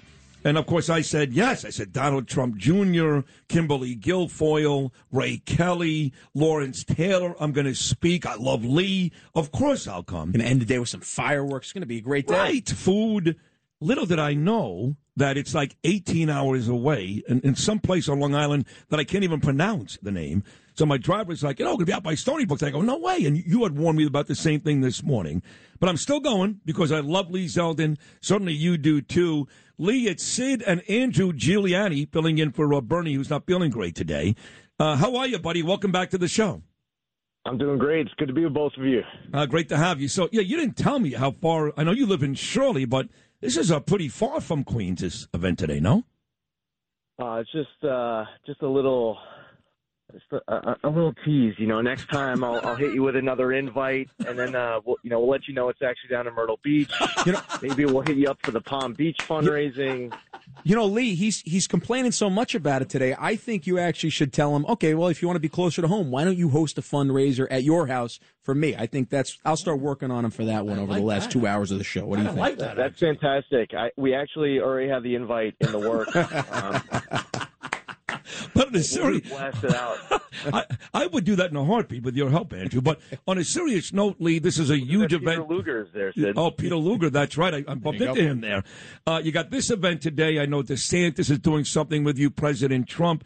This is the time. We're about two months out. We had all these primary races yesterday, Lee, and uh, talking to you a lot lately. I'm getting the feeling that despite some of these polls out there, you feel very, very confident you will win in November. And it really all starts with events like this tonight, yes? Well, no doubt. It's important, though, for us to have everybody everywhere all in. I mean, nobody can take absolutely anything for granted. Uh, it's it's one of those situations where I, I'm able to guarantee that we win in November if everybody everywhere is doing everything in their power. This isn't about just riding in some red wave, jumping on some board. You have to create the wave, and it's a big state. And I was all over New York with Andrew. We were you know, constantly passing each other over the course of a year plus, and it's you know, a lot of counties, regions. You can't get to everywhere at once, uh, so you need people there on the ground campaigning their tails off. And I'm also able to guarantee that if we don't have everybody working that hard, there's no way to win. You know, New York City is going to be important. If we get less than 29% in New York City, we don't know how to win. If we get over 35%, we don't know how to lose. And that window in between is the 29 to the 35 range, uh, which is a sweet spot. And the better that you do inside the city, the less that you need to get elsewhere. Uh, the, the the internal polling that we have, we currently are tracking the race that we're down eight. Uh, I remember the polling in Governor Pataki's win in '94 against Mario Cuomo. That last week there were six public polls that came out. The average of the six polls said that Pataki was going to lose by 11 and a half points. There was one poll that had him down three. Four of them were had him down double digits, up to 14 points, and he ended up winning by three and a half. So the polling the last week of the general election in '94 uh, was all 15 points off. So, you know, you, you whatever the polls say, we just have to continue to campaign our tails off. But you know, between now and November 8th, the issues are on our side. We have to make sure we're not outworked, uh, and we need to do this in order to save our state. I really feel like this is it. I mean, you care about crime and public safety, you care about our economy, cost of living, you care about freedom. You can't have four more years of Kathy Hochul and one party rule. It will get worse. So, Congressman Zeldin, talking about how you get people all in. Last night, the turnout, I was looking through this, was just over 10%. 10% actually ended up coming out to vote. So, how do we do, how do we get people to make sure that they come on out to vote on November 8th? Now, I grant, granted that I think last night was specifically unique because we obviously had our primary in late June. You had the second primary, which I think probably confused some people on top of the fact that it was toward the end of summer. So I certainly expect turnout to be more than that. But I look at this exactly the way that you look at it is if you could get turnout in the, you know, in the high 30s, in the 40% range, this is going to benefit you and it's going to close that gap Uh, and I think it gives you really that chance to hit the, that number in the low to mid 30s like you need in New York City. So, how do you get people all in to make sure they're coming on out to vote for you on November 8th to save our state? So your analysis is spot on uh, on every front of everything that you just said and analyzing the dynamics with multiple primaries and the fact that right now we're in the summer. And what I've noticed in New York is that people right now are out enjoying summer. Many people aren't thinking about politics. And then something happens a week from now. When kids go back to school, there's something about post Labor Day and there's a switch that goes off and people have they realize, okay, there's an election coming up. They start thinking about it and they'll make decisions. Every day people will be making decisions. People out there who are on the fence as to whether or not that they're going to vote. It's a game time decision when they wake up on election day. We need to be telling them that it's not just a right to vote that you are given. This is your obligation, it's your duty, it's your responsibility. Don't be passionately telling me about everything you you, you care about that you're complaining about and you're not even voting. So there's that dynamic is just getting our people out to vote. I do believe that there's going to be a light switch that is going to flip after we get past Labor Day, and every single day more and more people are going to be paying attention. Uh, and anybody who's out there who's like, ah, yeah, you have it in the bag. With regards to any of our races, up, down, ballot, it doesn't matter. Nothing is in the bag. I mean, you you have to work hard for it now. In, in, in this day and age, there was a time where there's a saying: if you tell five people and they tell five people, between social media, email, texts, you could go out and tell a thousand people, and then they could tell a thousand people. But you know, hit your entire list. Tell everybody you know, and you could do it quickly and efficiently. For me, all day, every day, from the moment I get up to the moment I go to sleep, I'm going to work as hard as I possibly can to try to be everywhere at once to earn the support of everyone. I don't care whether I'm walking Harlem Week and I'm in an area that has always voted deeply Democrat, or I'm in Livingston County, uh, where it is one of the most Republican conservative counties in the entire country. Wherever you are and anywhere in between, I'm finding that the issues are pretty much very similar crime, economy. Uh, and I feel like a lot of New Yorkers understand the stakes, and this is breaking point time for them, for their family, for the community, and the state. So it's it's all about hard work and showing up and making sure everyone else who's a registered voter shows up on November 8th. Lee Zeldin, the Republican gubernatorial candidate. We've got a big event coming up. Lee does later on tonight on Long Island. I'll be there, one of the speakers, and uh, very honored to do it with me, Sid Rosenberg, and Andrew Giuliani. So you were all over Hochul the last couple of days, Lee, for qualified immunity for the cops, which of course you're a thousand percent right. But she did mention you a couple of days ago. Uh, she was, uh, I guess, holding a rally for Pat Ryan, who did win. He beat Marcus Molinaro, a friend of mine, and she said that Molinaro, Donald Trump, and you, you, Lee Zeldin, need to get on a plane and get the hell out of here and go down to Florida because you don't share the values that she does. And if the values are criminals running the show and uh, a dirty, filthy, taxed New York City, then she's right, Lee. We don't share the same values. And not only is she declaring herself right, but as you point out, she says that you need to leave. She says you're not even a New Yorker. Right, get out. You want to take on Kathy Hochul? I mean, you want to be out there saying that we need to repeal cashless bail. We should fire Alvin Bragg. We should reverse the state's ban on the safe extraction of natural gas. We should get rid of the HALT Act our correctional officers are getting assaulted. Mean, the list goes on of, of things that have us in this race so passionately fighting as hard as we all are to save our, our city and our state and our country. And that mentality, if you want to be the governor of New York, you have to be the governor for all New Yorkers. And that includes a whole lot of people who are going to disagree with you. And oh, by the way, a lot of what we're out there fighting for, I mean, the, the New Yorker, the will of the people right now, it's all behind us. They want to repeal cashless bail. So yesterday, uh, I didn't take her advice to go down to the Florida that she had in mind. uh, but I did, go, I did go to Florida. I went to Florida, and New York, and I campaigned there yesterday. Uh, I met with the mayor of Florida, New York. Uh, we went to a, a big senior picnic in Warwick in Orange County, and we're going to beat her in Orange County. Yeah, for folks that don't anywhere. know, none that- of us are going anywhere. That's right by uh, Goshen. When I go visit my mom up by Monticello, I pass Florida, New York every time. So you know Well, she's, place. she certainly chased a lot of Republicans down to the Florida in uh, where Rever- Governor DeSantis is down there. Well, uh, look, there's no doubt, Lee. I've seen you uh, when, when we were competing for the nomination. Certainly continued on since you've become the Republican nominee. Uh, go all over the state. What has surprised you most so far from this gubernatorial campaign?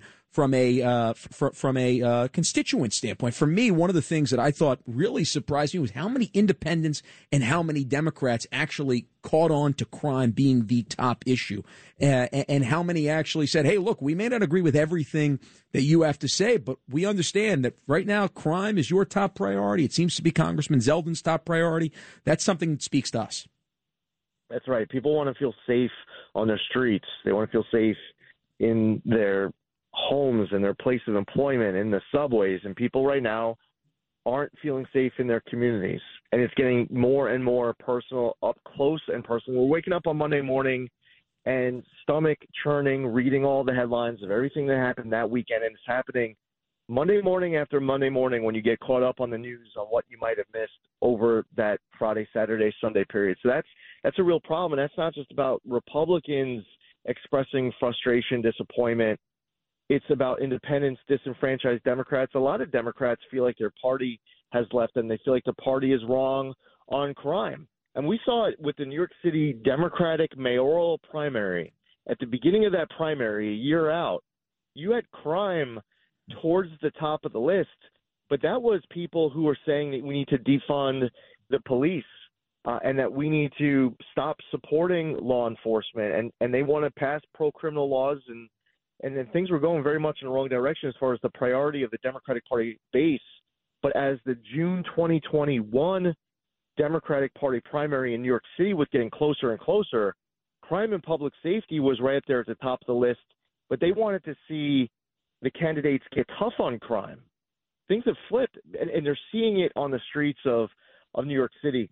Kathy Hochul, you know, when I, when I say we need to repeal cashless bail, she says there's no data. Show me proof. when we say we need to remove Alvin Bragg, she says he just got there, cut him some slack. He's doing his job. We were all out there fighting for Jose Alba, saying that the murder charges should get dropped against him. She says it's a local issue. She's not going to get involved. so on top of the pro criminal policies, the lax DAs, there's some lax judges. You have a governor right now who's pandering to pro uh, pro criminal base, pro criminal activists, and and you know that there's more pro criminal laws that will get passed, and also an unwillingness to stand up and just shoot straight on what needs to be done to back our men and women in blue to make sure they have the, the resources they need to do their job and to reset these laws that in many respects have made our streets less safe. November 8th, just about uh, two months away.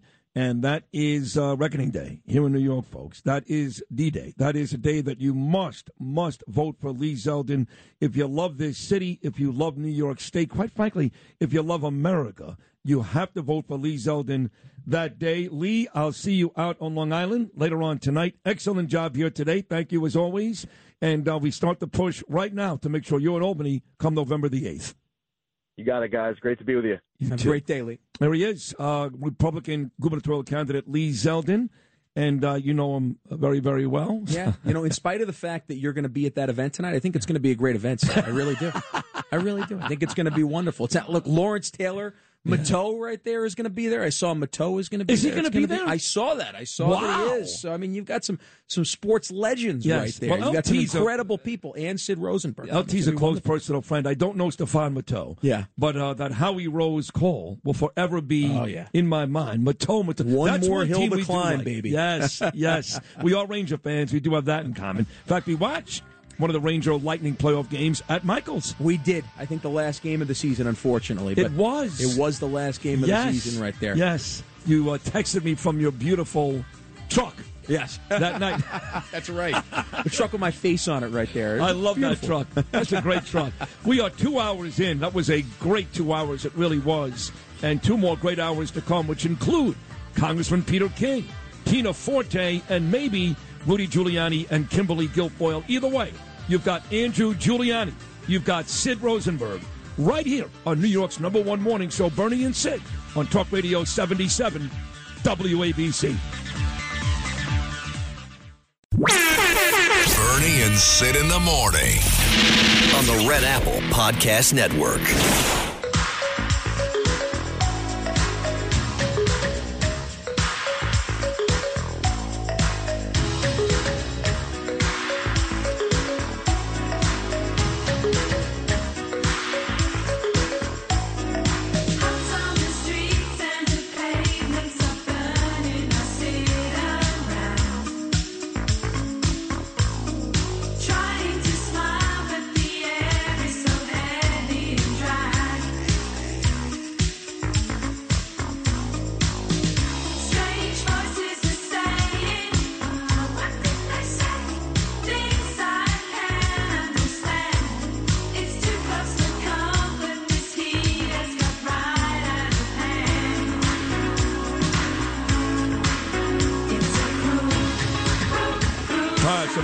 Nice messages coming in at rosenberg.sydney on my Instagram account, at rosenberg.sydney, at Sid Rosenberg on Twitter, and Sid Rosenberg Facebook. Enjoying today's combination of Andrew Giuliani and Sid Rosenberg. I did hear, going back to two hours ago, right before the start of today's show, from the beautiful Carol McGurk, the wife, of course, of my dear friend and partner Bernard.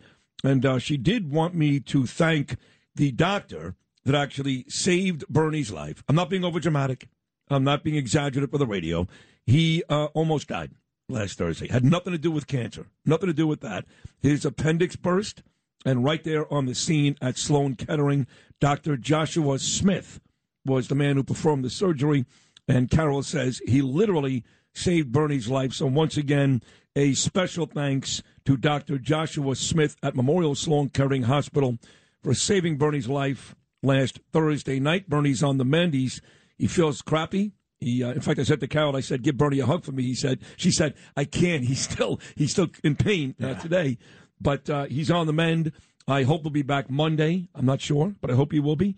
But uh, thank you, Dr. Joshua Smith, and in his stead, Bernie Andrew has been magnificent today. Now I am on my way to Long Island to this big event, and I just found out that you are not coming because you will be down at um, uh, Penn Station greeting the folks when they get off the migrant buses. Yes, uh, Eric Adams called me and wanted me to do that duty. Believe it or not, he called Andrew Giuliani to do that. Can you believe that? Listen, I, I, he would do that. You know, he would because he'd say, "Get that Republican kid to go down there and talk to those people." What do you think of that whole uh, Oh, mess? God. I mean, it's look. It shows rules for thee, but not for me, right? That's exactly what it is. When we go back to that, it's it's crazy.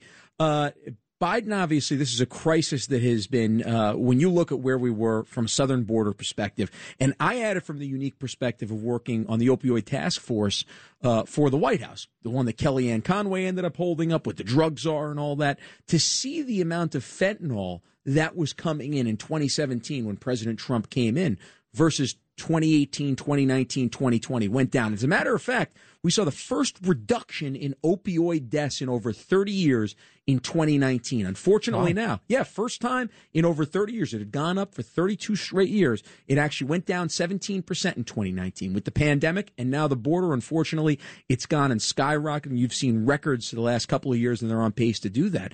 Uh, look, it's it's one of those things that I just uh, I, I, it, it shows me that Eric Adams is completely out of touch. Uh, Biden is completely out of touch, and the fact that uh, that he said, you know, what, this is a Texas problem, not a problem that New York is going to deal with. But now all of a sudden, it's on their doorstep, and now he's calling for help from Biden. Well, look, it shows it shows exactly what we've been saying the whole time. It is a New York problem now. Yeah. And what we found out last night, again, recapping the big primary day. And don't forget, we'll talk to Lydia coming up at 825, Congressman Peter King, 840, and maybe both Kimberly Guilfoyle and Rudy Giuliani in the 9 o'clock hour. We came to find last night that abortion rights are still a big deal in New York because that was really the message from Pat Ryan, who was running against Marc Molinaro in this special election up in the Hudson Valley. Guns and abortion. And I think most people thought, including Mark, he was going to win, and he didn't. So clearly, abortion rights are still a big deal for lots of New Yorkers. Yeah, and the interesting thing is in New York, really nothing has changed. If anything, there have been more rights, as a matter of fact, Right. uh, in New York. So you know, look, I'm somebody who said it on the on the campaign trail. I am pro-life, as a matter of fact, uh, but uh, I see in New York that this is not changing in this present in this present tense. So the, the the truth is, this is something where they took a national issue that does have that has no effect to New York whatsoever, and they made it New York centric because they don't want to focus on the issues that are actually affecting New Yorkers, like crime, like the fact that it's four dollars a gallon, like the fact that we're we've got inflation at oh, at eight and a half percent, which by the way, it's not zero percent like Biden said. It's it's eight percent. Just go to the store, see what milk cost two years ago, see what it costs right now. Yeah. So they're just completely distracting from the issues that are affecting every single day, everyday New Yorkers every single day. See, Andrew and I have become really, really close, and he's a Yankee fan. I'm a Met fan. He's pro-life. I'm pro-choice. Doesn't matter. We're still very, very close and respect and love each other regardless. The biggest race in terms of popularity and people talking about it was that uh, district race between Nadler and Maloney. And uh, look, you ended up in a very heated, contested battle. You admit readily, even more heated than you thought when it started with Lee Zeldin and the rest of those guys. This thing got incredibly ugly, to your surprise, between Maloney and Nadler. And uh, Jerry Nadler is the winner, but nobody wins because, as I said all week long, these are two horrible people. Yeah, really are. I mean, uh, I, I, I just like I said, hearing Nadler, hearing Goldman, hearing Maloney uh, last night, it was just it, it, it drove me absolutely nuts. I wish I was watching the Yankees like you instead of watching Jerry Nadler take an acceptance speech, which shockingly enough was probably one of the best speeches he gave on this entire campaign trail, which tells you a whole lot. Well, let me ask Uh, you this. So, if you weren't doing the show with Dominic Carter last night, and you did a great job here on ABC, and it was just an average night. Yeah. And uh, I've got a beautiful wife, so do you. And I've got a little boy, and you've got a gorgeous little baby girl. And you're home. Are you watching all that coverage, if you don't have to talk about it on the radio that night, or are you watching the Yankee game like, the- excuse me, the Met game like I did last night? Well, last night it was definitely the Yankee game Oh, because the. Yankees actually came out ahead. No, I'm probably watching the Yankee game. I'm keeping up what's going on on Twitter and uh, and, Right. and on on social media and seeing exactly where everything is, seeing the returns from the AP and all that, and then tuning into it. Once you know, once the polls closed at nine, I'd probably tune in for about 10, 15 minutes, definitely between some innings right there. But I, I heard like I missed the end of, a- of a great game last night, so I would not have missed the end. If we would have gotten to the point where we were standing up for 20 minutes trying to get that final out right Yeah, there, yeah. I probably would not be tuning in at that point. I'd probably tune in at the end of the game and see where everything is at 10:30. So you did see Nadler, and you thought because he's been really out of it. I mean, Maloney even called him senile, which when he is referring to President Bush instead of President Biden, that's not a crazy remark. But you thought it was pretty good last night, huh? Uh, I mean, uh, no, him. no, for him, yes. Yes. For him, yes. I mean, I, I give him a, a three out of ten, which for him, that's that's the best I'd give him in the last uh, five and a half, six years. I had to sit through all those impeachment hearings and see him actually go up there, and and I was actually shocked at just how inept he was. That that the thing that's the thing that's amazing to me. I mean, we talk about politics and being local and making sure that you can actually look somebody in the eye and talk to them. I can't imagine how this guy Yeah, actually goes. And I've seen him a couple of times on the campaign trail. One of the least charismatic people No, that you'll ever meet, Sid. One of the least charismatic Uh, uh, people you'll ever meet. This is why we get big ratings, is because uh, I don't always come off very polished, very professional. Andrew, the guy's a jerk off. Does that work for you? Yeah. Okay, good. I agree. Uh, so you've been uh, very, you become friendly with Robert Cornicelli. Yeah. Uh, I met him once. Again, Yankee game. Liked him a lot. Put him on the air with me and Bernie. Was impressed. You know, guy's an Iraq veteran, maybe Afghanistan. I forget which one, but either way, he's a war hero, and he uh, he has all the same philosophies that you and I have. And Andrew Garbarino mentions the word insurrection, talking about January sixth, and I find myself leaning towards Cornicelli. But then our mutual dear friend Peter King, who's set to join us in about twenty seven minutes. He is in the Garbarino camp, like you're in your father's camp. so now all of a sudden I'm at a crossroads, but you, you're not. You are really high on Cornicelli, and as you said, he put up a pretty good fight. I think he did. Look, he almost cracked 40%. Maybe when the votes are all tallied, it actually is 40%, which is pretty amazing against an incumbent, right? Garbarino was the only incumbent in Long Island to be running for his seat with both Suozzi and Congressman Zeldin running for governor. Only one, huh? Only one. He's the only one, which is actually pretty amazing to think about this. Garbarino, if he wins in November, for his second term, he will be the senior congressman from Long Island at two plus years. It's amazing. That is amazing. It's amazing. But, you, but, you, but you're not a big out there. But you're not a big fan of Garbarino. Now, why is that? Well, look, honest, you- be honest. Be honest. You highlighted it before the fact that he said insurrection, the fact that he voted for this January 6th committee, which, looking at this, once McCarthy did not have the opportunity to appoint the minority right there, it did not give Trump, it did not give us the actual rights to actually have the opportunity to have our story told in this. This Right. became a fishing expedition in terms of how can we get Trump. Another one coming out of Washington, D.C. This is what we've seen for the last five and a half, six years. I've lived this for the last bunch of years and seeing through this. I can't tell you how many times in the White House you're watching this Senate investigation, this congressional investigation into this, and these are all politically motivated witch hunts. And unfortunately, that's what you've got again with this unselect committee. Sid, once McCarthy could not appoint Republicans that he wanted to right there, it violated the House rules. And that's why this sham January 6th committee is one of the biggest political hit jobs of the last six years. Oh, there's no doubt. But but he's been through so many of them, President Trump. Uh, Russian hoax, Ukrainian hoax, uh, presidential impeachment, January 6th, and now, of course, this ridiculous raid on Mar-a-Lago. Again, for folks that don't know, not only did Andrew Giuliani run for governor, but he spent those four years in the White House working for, in, and around President Trump. Now, there seems to be a split opinion after Mar-a-Lago. Most people like me uh, feel, or I shouldn't say most people, people like me feel that this raid has ignited the Trump supporter, has made them feel really good about Donald again. Some of us were kind of moving towards Ron DeSantis. We felt great about him again. Others say, no, no, no, no, no.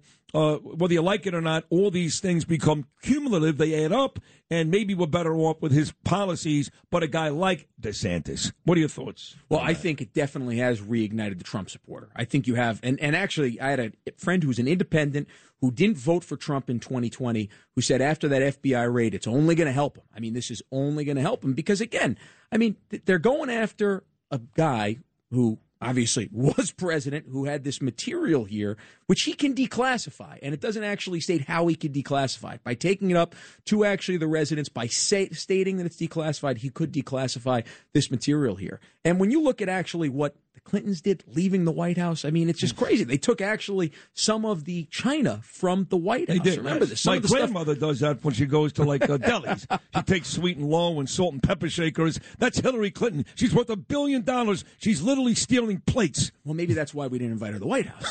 That's it. So she's got to stop doing that. We can invite her to the White House. Not in the next three years. I don't think she'll get invited, but you know, then maybe in 2025, right here.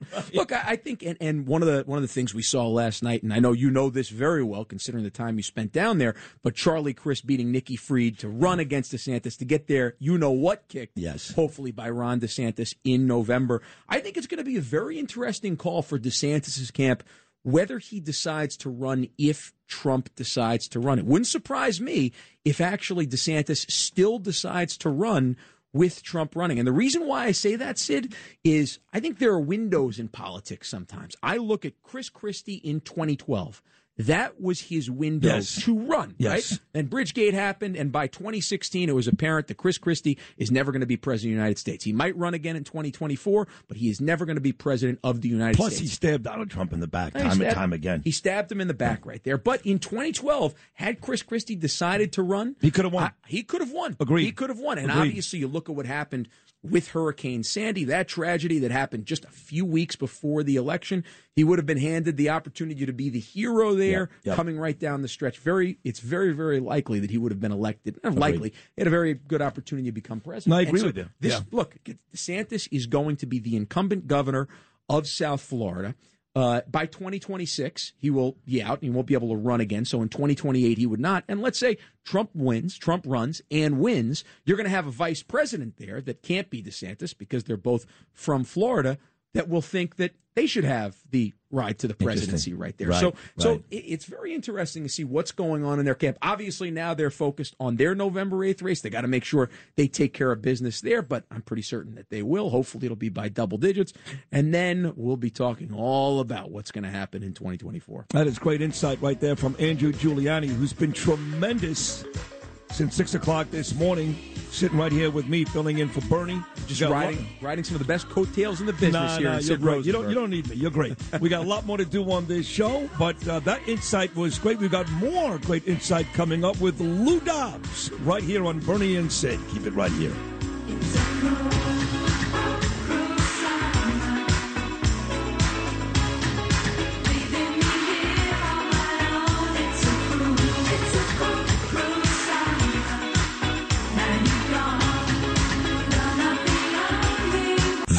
Is the 77 WABC Lou Dobbs Financial Report. I'm Lou Dobbs. Wall Street still dragging midweek. Investors eyeing big chipmaker earnings and new home sales plunge to a six year low. Those stories next. A recession may be ahead. Retirement accounts especially vulnerable. If you want to protect your future, call the precious metal dealers at American Hartford Gold. They're the highest rated firm in the field with an A plus rating and thousands of satisfied clients. They'll suggest ways to protect your savings and retirement accounts by diversifying your portfolio with physical gold and silver. All it takes to get started is a short phone call, and they'll have physical gold and silver delivered to your door or inside your IRA or 401k. Tell them Lou Dobbs sent you. They'll give you up to $1,500 of free silver on your first qualifying order. So call them now. Call 866-611-1277 or text Lou, L-O-U, to 998899. Again, that's 866-611-1277 or text Lou to 998899. Stocks still struggling this week. The S&P 500 now riding a three-day losing streak. Investors weighing poor economic data and mixed earnings as they await guidance from Fed Chair Jerome Powell later this week. Nvidia reporting second quarter earnings. The company is no longer hinging its outlook on gaming revenue, expecting a 30% decline from a year ago. Nvidia cut its forecast for the second quarter by more than a billion dollars on the expected video game losses. Any positive outlook the company offers today will be based solely on its data center growth. Sales of newly built homes fell more than 12.5% in July, down 29% from a year ago. Just 511,000 new homes sold last month. That's the fewest since January of 2016. Sky high price tags and mortgage interest rates are causing families to reconsider new construction. Please join me several times each weekday right here on 77 WABC. This is the Lou Dobbs Financial Report. Keep listening for more to 77 WABC for the Lou Dobbs Financial Report. This is Lydia Reports on 77 WABC. Here's Lydia Serrani. Well, if cops aren't safe, then nobody is safe. A veteran cop, 48 years old, he was out on his morning jog in the Soundview section of the Bronx yesterday, just before 11 o'clock in the morning, when he was jumped by three guys. They were not white supremacists, by the way. they jumped out of a black Honda uh, sedan. They beat him so badly. Sid and Andrew, that he is now in a medically induced coma. Thank God he was able to flag down a traffic cop. He didn't tell the cop he was a cop himself, and they got him help. And now police believe this incident is connected to 19 similar incidents that have been happening since August 1st Wow. throughout the Bronx and Queens, where this trio of young black men are jumping out of this black Honda sedan. They're beating people up, they're carjacking them, they're assaulting them. We talked about this the other day. The Bronx is burning, and uh, I think the only way we can put this fire out is by getting these Democrats out and put the criminals in prison. Well, that would be nice. I mean, it was uh, interesting hearing those folks screaming Jerry, Jerry, Jerry yesterday, like the Jerry Springer show when Nadler beat Maloney. Of course, that's the primary, so a Democrat had to win. But we had Lee Zeldin on at 740, me and Andrew, and uh, that's what he talks about. He talks about bail reform, crime, and Kathy Hochul still, still, while every now and then we'll come out and say, listen, that was really bad. It takes a lot for her to say that. Still not doing anything about it. Bottom line. She's not doing anything, and she won't do anything. Andrew, you know all too well how Kathy Hochul is.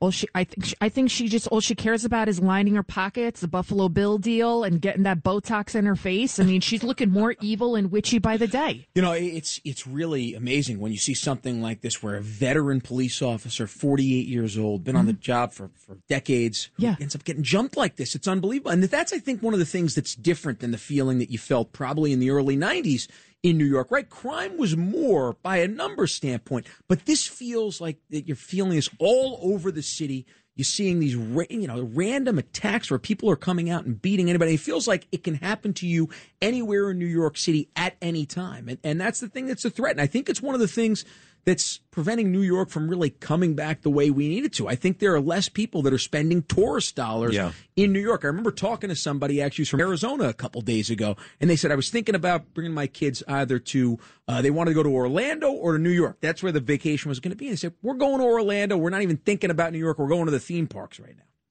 And you know the cab driver that got beaten to death because those five kids didn't pay the fare?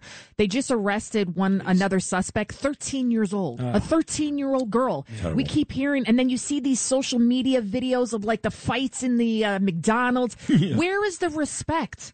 That's what's the problem. I mean, if you go to the root cause of the problem, it's the parents that these kids are being raised like animals, so then they're acting like animals. You think because you see a social media video where you have somebody getting beat up like that, you think it's almost like a copycat thing where they see that and say, oh, you know, Oh, this no is what we want to do it There's right. No This- doubt. Yeah, I mean, you know, when when there are kids out there that are bad kids, you know, and some of them aren't bad; they're just misguided. I Yeah. get it. People get upset, but when they see these videos, Lydia and Andrew, and they see people get away with stuff, then they just mimic it, right? And same thing with the cops. I mean, if you know you can go out there and mess with a cop and suffer zero repercussions, and your friends think it's cool, you're going to do the same thing. So these social media videos actually make the problem exponentially worse. If there weren't good-looking girls on social media, there'd be no reason for it.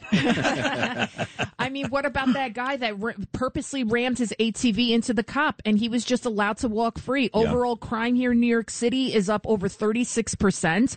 And we're not even talking about the guy who like whips out his willy and waves it at people and tries to, what? you know, and is pooping on the streets. Like those, I feel like those low level crimes also have to be prosecuted. Of course. I You saw know? that guy the other day. It was it was no fun. It was not fun. I I didn't like that at had all. to do a live shot. I was wor- I was I was doing a hit for Fox News, like the the national program, and I was all excited. And uh, and at the corner of my eye, I see a guy put his pants down, and he's like Yeah. this, like, and I was just like, I focused, laser Yeah. focused, did my hit. And then afterwards, I ran like a little girl, Yeah. you know, away from it because it's disgusting. Well, I mean, I, I, I got to think your father. You talk about the '90s and the crime issue, and your dad, of course, was the guy that stopped it. Although Greg Kelly thinks it was his father, that's fine. um, but Who you'll see today at, at Congressman Zeldin. Uh, right? he's he'll, he'll actually- be uh, speaking. he'll Is be he speaking. before or after you? Zeldin's on Fox right Business here. right now. Look I think, him. there you go. I think I'm actually I'm in between. Yeah. Kimberly, no, I'm on after Donald Trump. You're in between Kimberly. Yeah, yeah. No, I'm on after Hey Donald now. Trump Jr. But your father, Oh. to, to Lydia's point, he, he would never allow even those low level crimes to go uh, unnoticed because though what happens is it's kind of like drugs, right? You smoke weed, next thing you know, you're doing coke or whatever. There's a gateway, right? So these low level crimes become the gateway, Andrew, to some of the more severe crimes. Is that not true? One hundred percent, and Okay. also it's. I mean, it's a backbone of broken windows policing right there, right? If you let somebody get away with something that's that small right there, and you don't actually stop in, stop the behavior. That's what so much of it is all about. We talk so much about the penal system. You hear on the left saying, "Well, you're penalizing these kids." No, no, you want to stop the behavior when it's minor, when it's a misdemeanor, so that way you don't graduate to actually Right. beating a police officer like they're doing right now. If they're Yeah. stealing something from a store, you got to stop it right there. You don't want them actually going into violent crime. And the guy that got beat in the head with a rock recently on the subway, guess what? The guy who did it, he did not pay his subway fare. So if cops were Uh, yeah. allowed to actually enforce evasion, Right. then maybe the guy wouldn't have been in the hospital because his head was split open by a freaking rock. 60 seconds to go. You- You're a very attractive woman, and you're now. This is a pretty decent neighborhood for the crime riddled city, uh, Third Avenue, Midtown, but still, there's stuff that goes on right here. Don't get me wrong. Do you feel unsafe when you walk around? Do you feel unsafe? I probably shouldn't say this on the air, but I have a little thing. Like I'll I'll show it to you. I What have a, it? like it's a knife, a gun, mace. What do you got? Spray Andrew with. Uh... I got I got a zapper. oh my God! I do. I have a zapper. Does it? Does it actually? Oh my God! but, but That that's actually not to keep her safe. That's to keep her safe from you, Sid. right there. That's that's why she has it on her right hand. So We walk- actually all have those I against walk, Sid. I walk around with this. wow. Yeah. So I will do this right in the nuts. You know, you know when you're right running, in the nuts of the neck. you know ru- when you're running Look at for Andrew, office, he's you end up- Sid usually pays for that on Saturday. I do pay extra. She's right. You know, when you're when you're running for office, you have you know Giuliani for governor, Zeldin. Maybe Zeldin's got to put some Zeldin for governor. Actually, Oh, zaps that's a right great there and idea. give some of those out right there. Zeldin That for is governor, funny. right? That there is we funny. go. This might be there we illegal. go. Keeping might do it women right keeping women safe in Yeah, New York. exactly. Zeldin for governor. Zeldin for governor. Look, and it's pretty. right this might be illegal though. Hmm. I got it in Connecticut. Oh, it's definitely illegal. Oh, yeah. well. well, that was a great John report. Catsimatidis, five o'clock. You don't want to miss it. We stand for truth, justice, and the American way. And you two are doing a great job. You I too. love the Thank you. Thank you. That is a great job by Lydia. Really, really great.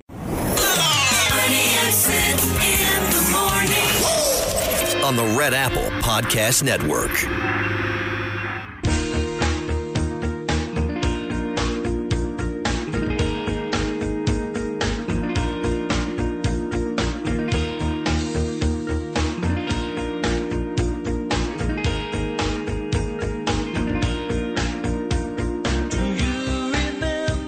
Andrew just gave me really good advice for my speech tonight at Lee Zeldin's event, which I'm going to uh, use and take heed.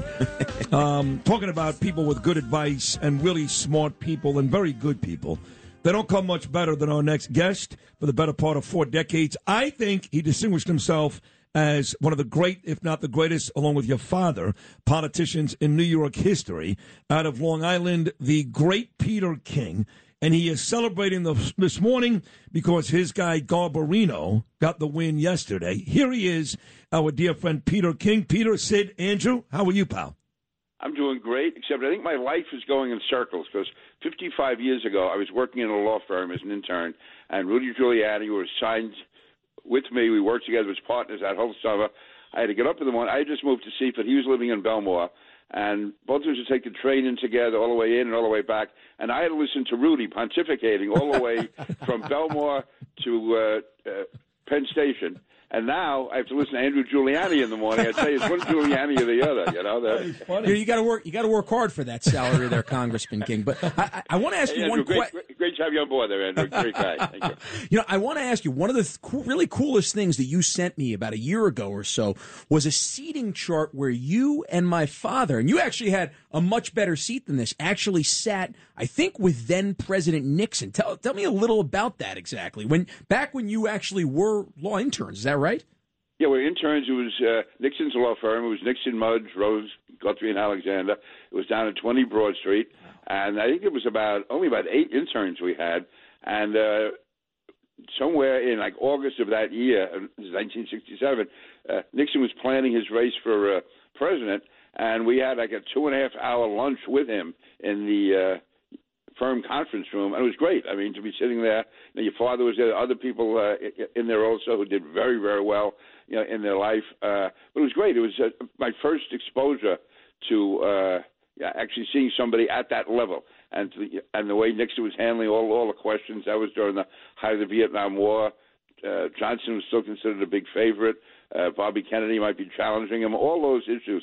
So looking back on it, yeah, that was uh, that was a great time. And seriously, uh, your father and I, I think there were maybe eight altogether or ten, and they divided us up into teams of two. So your father and I worked together all summer. Again, I had just moved to Seaford. He was living in Bellmore, so we went back and forth on the train every day together.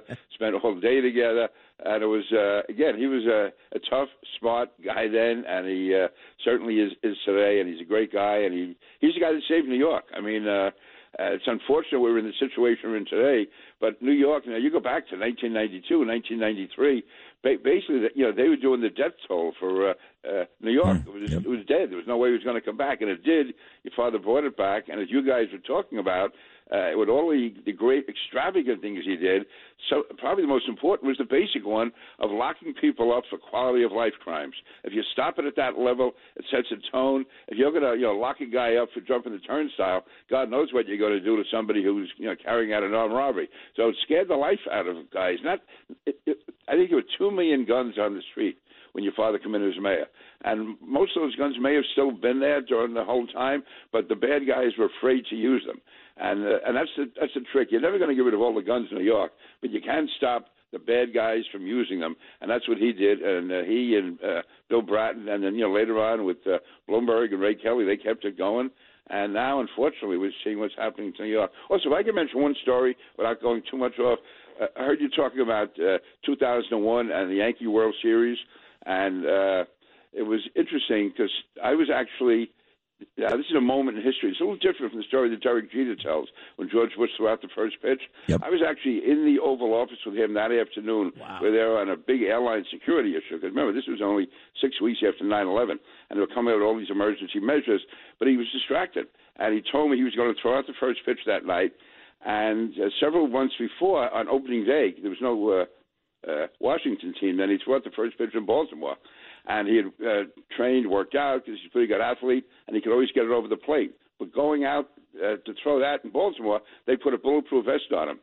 And he bounced the pitch. Uh-oh. And he said, you know, everybody booed and they carried on, which is fine. But he said a president cannot do that when the country's at war.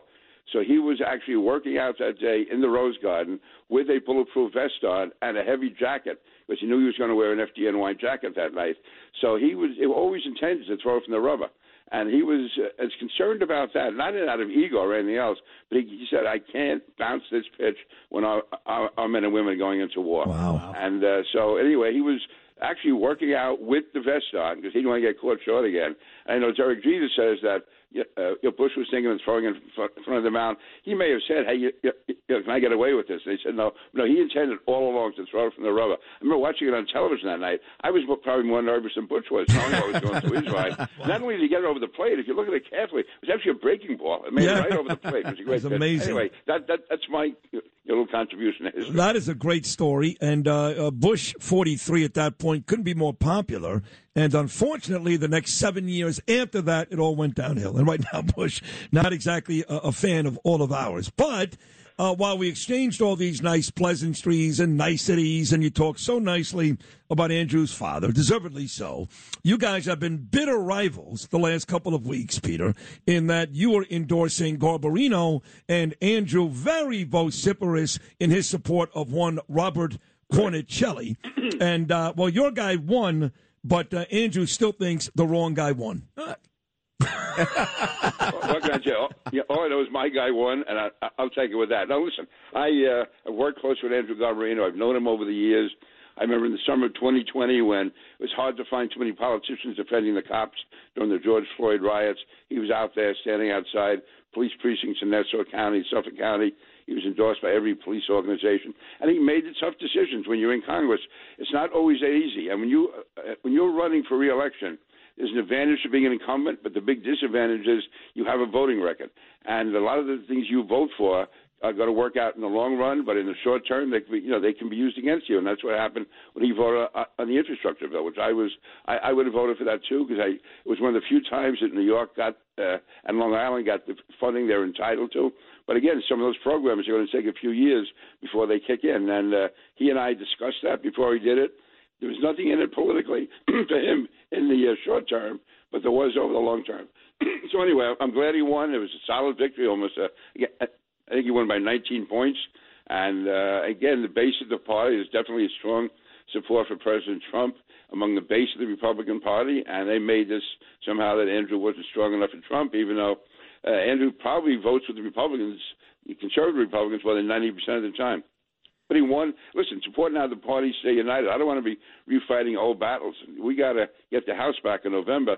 And I'm a little concerned about it when I saw that uh, Marc Molinaro did not win that Yeah. special election. Yep. Uh, that that was one where that, that that's a 50-50 district, and for him to lose it, to me, it shows we got to really work between now and November. And also going back to what something you said before with uh, Lee Zeldin, I think some of those polls are totally out of whack. Yeah. I think he could well be down now by seven or eight points. To me, that is nothing in a statewide race.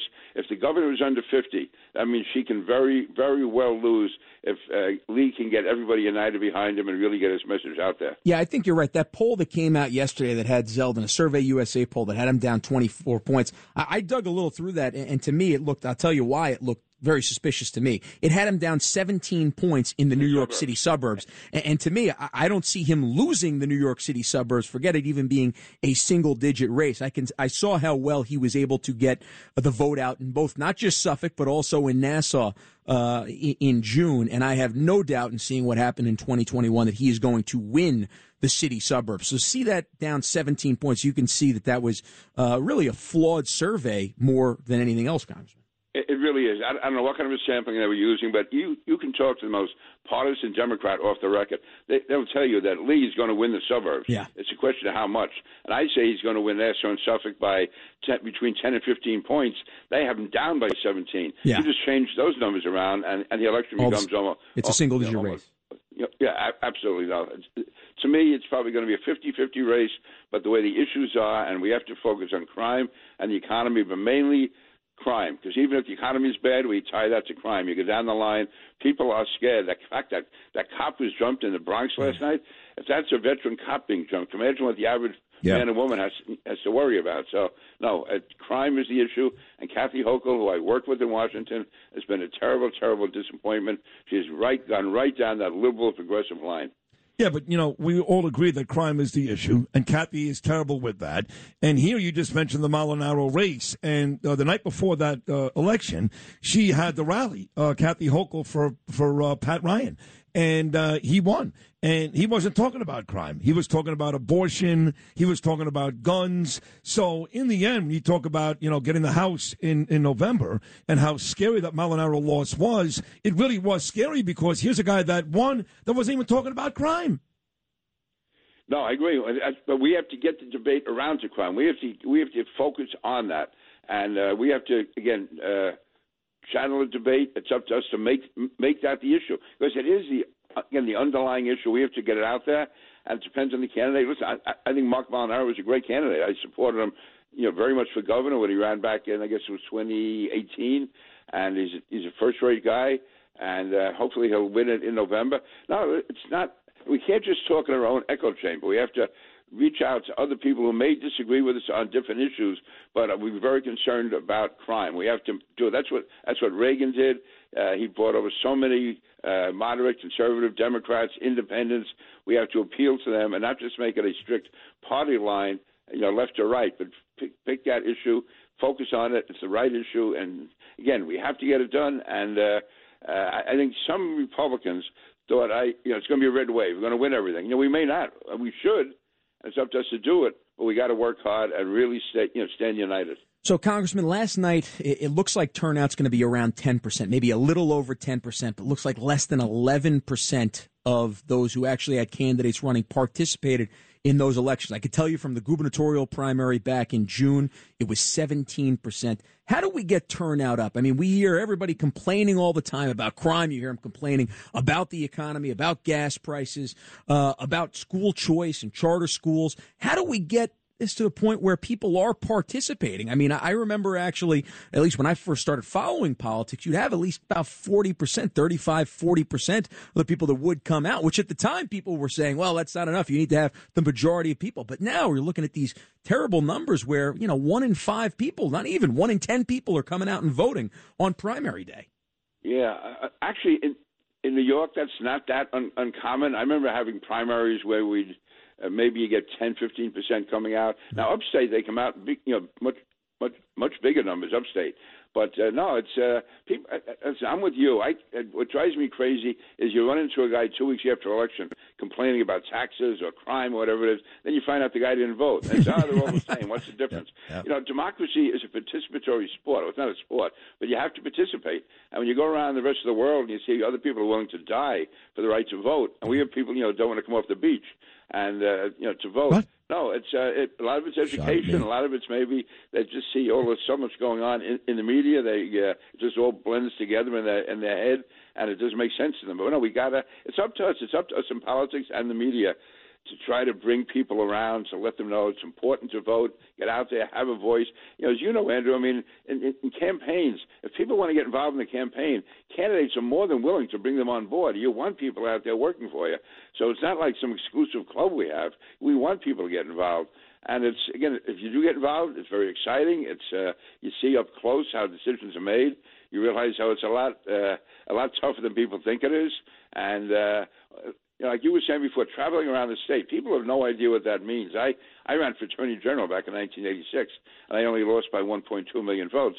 But uh, you go around, you go to you had like Lewis close. County, these places, the end of the earth. Yeah. I mean, I mean Yeah. you have to take a, a uh, yeah, your propeller plane up the Hudson River, Oh, and God. and- and you speak at a press conference where four people show up, and then you're back. You're going over to Schenectady or Troy, or you know, Oh.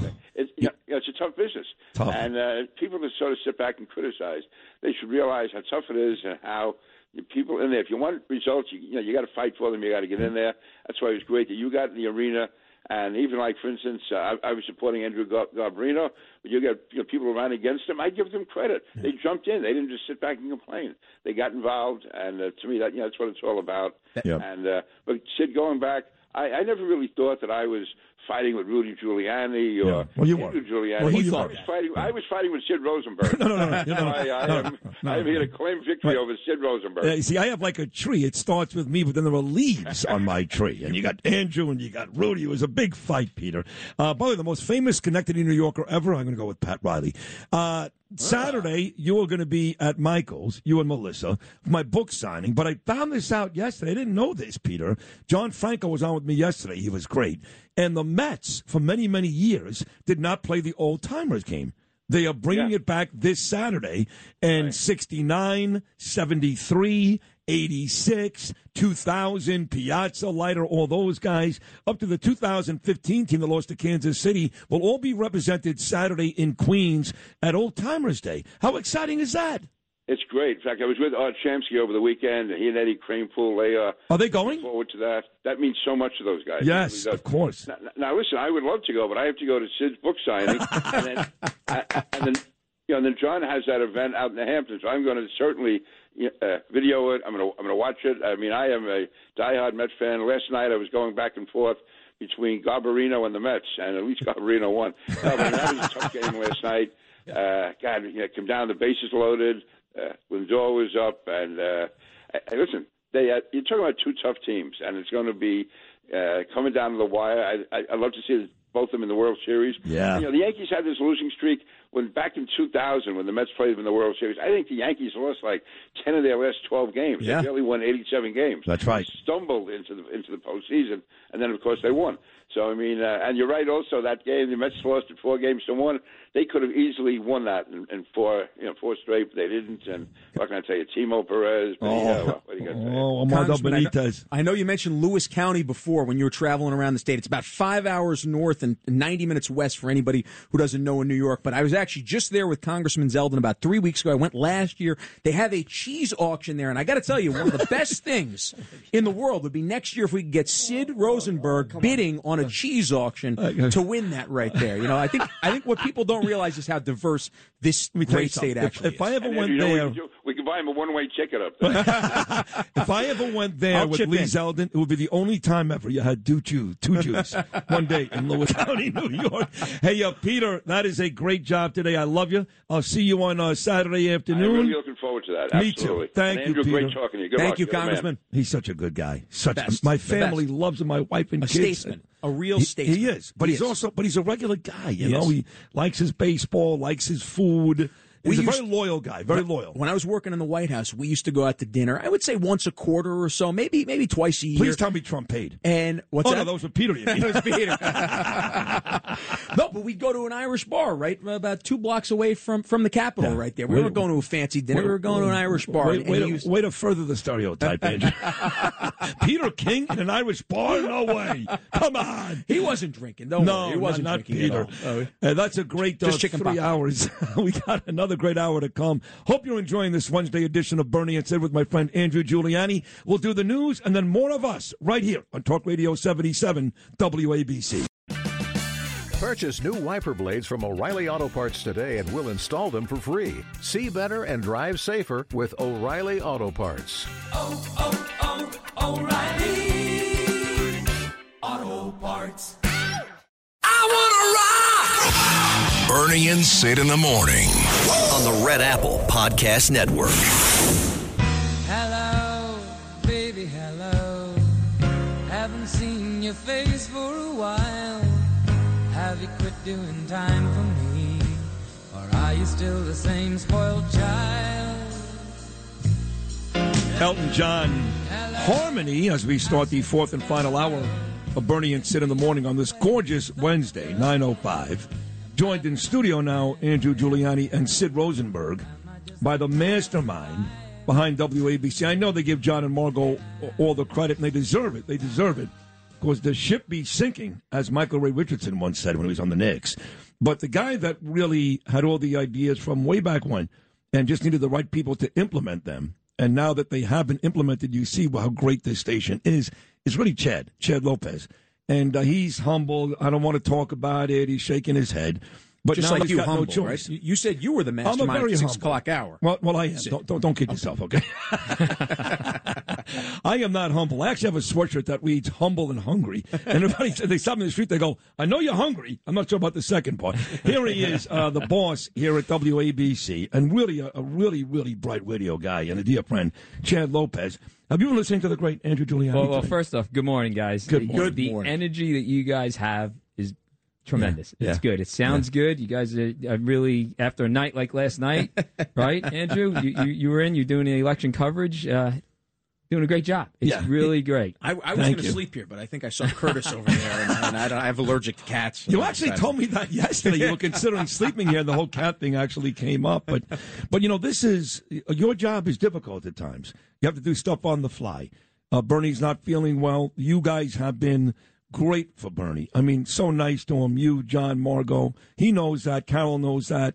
But here we are, an important day in New York, and sometimes you have to do something quickly to keep the listeners engaged and, and energized. Yeah. So the idea to bring Andrew in this morning was brilliant, and that goes back. Those are some of the moves a manager has to make, a coach has to make. Yeah. Very similar to your job. Right, right. Well, I, I would love to take the credit, and I'm being really truthful here. It's it's not me. I, I have to tell you, I uh, you know John comes up with this because when you you know this when you're working for the major corporations, they're so far removed from what the pulse is, and True. John will always say, "We have the pulse," and he'll say, "Why don't we you know let's let's let's try something. Let's let's figure something out here." And then Margot will come in and say, "I think that looks so." When Yeah. you work with a family like that and they care and they're passionate and they care about the family here and they care they really treat it like a family Yeah, so it means so much and when they make that decision all i do is execute and you guys deliver See, here's the are- big it's difference between me and Chad. Uh, even if that's true, what he just said, and it is, he doesn't lie. I would have still taken the credit. For it. no, no, no. you know, what, one of the things, and I said this to you the other day, Chad, so it's not something I'm repeating to you specifically, but one of the things that was so amazing to me was throughout the campaign trail, and this built throughout it. This might not have been as many people saying this in May and June of 2021, but I can tell you by the end of the campaign trail, whenever I would go on WABC, whether it was with Bernie and Sid, whether it was Greg Kelly, was that other guy named Giuliani who's on at three o'clock. yeah yeah I had people coming up to me all the time talking more about my WABC appearances than appearances on, forget about any other radio station, even television station. So you guys have really created a community. And I think you see that on the campaign trail. I can, I can tell you that I saw the community that you have created in not just the New York area. I'd actually hear you all the way up in Rochester sometimes. Yeah. The, the growth of uh, our audience is it's it's incredible for an AM station, an AM station right now to have the growth it's had. No one's had this kind of growth, especially in New York City right now. To be, you know, we have the number one morning show. We've got our, our evening shows that uh, John is killing. Not because, and thank God he's the boss, and thank God his show really is killing. He's doing a great job, and that's it, it's it's really just giving New Yorkers what John and Margot wanted to do was to give New Yorkers a station they can relate to that mirrors all the communities, the people of New York City.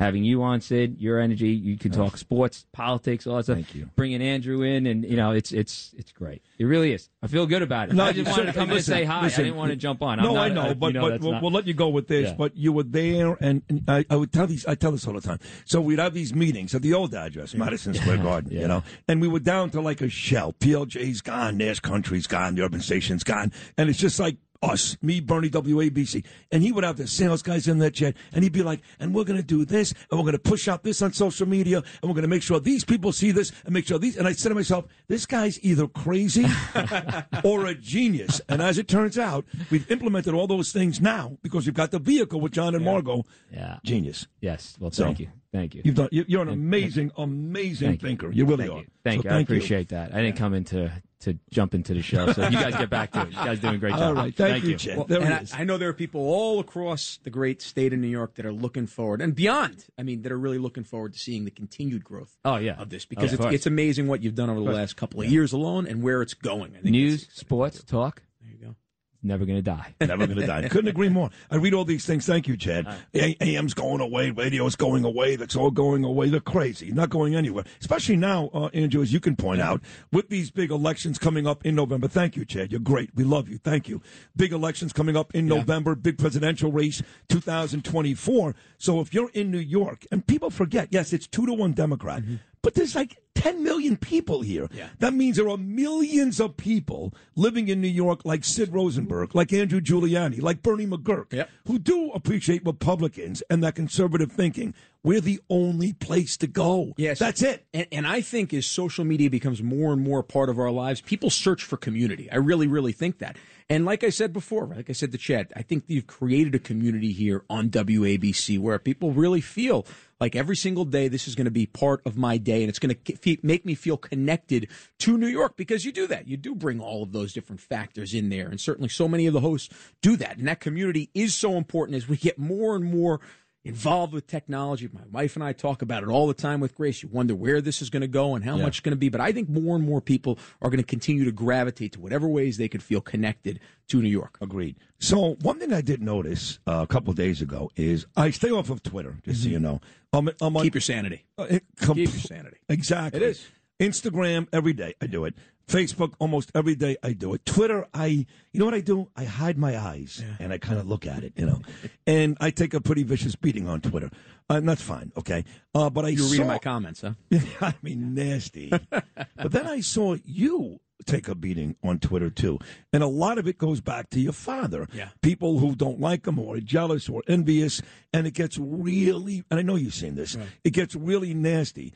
How do you deal with that? What do you do? Well, I'll tell you, one of the fun, th- you know, t- to be honest, when you, we talked about this earlier, when you've been made- fun of by Chris Farley at seven years old, you can take that stuff. It's just kind of, right. you laugh. Actually, I can tell you the first time that I, I got COVID in November of 2020, it was the same day that Don Jr. ended up getting COVID. We weren't near each other or anything like that, hadn't seen each other. That's pretty ironic. But, but I, I got a good friend of mine from back in high school who likes to every once in a while, not too often, but he'll circle a, a- a tweet about me uh, just to keep my ego down and send it over and do that. And he circled this tweet over and he said, "Today I found out that Donald Trump Jr. and Andrew Giuliani got COVID. My condolences go out to COVID." Oh my! So you got to have a you got to have a sense of humor with this That's stuff. funny. But Yeah. but it really is. Look, in some of these comments that you see, it really is kind of the worst of us. It's the Worst. worst of humanity. I don't think it's things that most people would say face to face to somebody right here. So uh, I, I think as that continues to prevalate, we look more and more for community in other places. What is your favorite part about New York City? That's a great question. Uh, I don't know if I have a favorite part about it. I think I- it's probably. I- the think the combination of it right no? there. The the Bronx, Yankees are definitely wife there. one of them right there. You know, there's a there's an intangible. We talk about it with Jeter having an intangible quality as a player, but there's an intangible feeling about New York that's difficult to, to describe to people that haven't spent time here, that haven't felt it.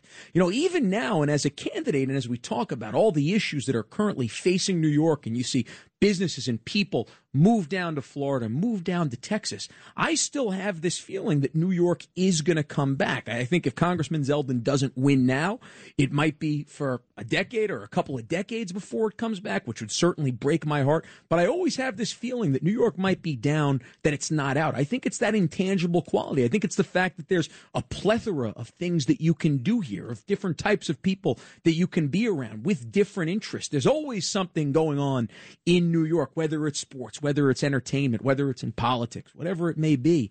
Uh, so it's tough to actually point to what it actually is that you love about it. But it's that feeling in the city that, you know, there's no place like this. Listen, I I agree. And I lived for 16 years in Boca Raton. Yeah. And you spent four years in North Carolina at Duke. Um, and again, as I said yesterday, I'm one of the only schmucks who, close to 50 years old, came back to New York. Usually they leave, they never, they don't even look back. They're like, I'm gone. So I did miss that energy. And even now, when I rip on New York almost every day, and I moved out of New York City, obviously, I live in Queens, I'm still here every day and I still enjoy it. But I can certainly I can certainly envision living someplace else. If my wife said to me tomorrow, "You're retiring, we're done, we're moving to Carmel, California," I'm gone. I'm gone. Can you envision Andrew Giuliani at this stage of your life living someplace else? If it if it's the right thing for my daughter, besides DC, if it's if it's yeah, good good point. If it's the right thing for my daughter, if I feel like my daughter, and this is a point that I made on the campaign trail all the time, no matter how much I love New York, I love my daughter and I love my family more. Nice. And if my daughter is, if I don't feel like she's going to be safe, if I feel like she's going to be indoctrinated by some critical race theory or some woke BS, Sid, uh, then I would consider that because, and I think that's what more and more families are thinking about right now. They're looking, they're seeing crime going up, they're seeing that the cost of living is absolutely through the roof. Uh, they're seeing an, an assembly and a state senate and a city council that continues to push radical policy after radical policy. And they see what's going on down in Florida with somebody like DeSantis, who's taken such a common sense, tough approach to it. And because of that, he's created one of the freest states in the history of our country.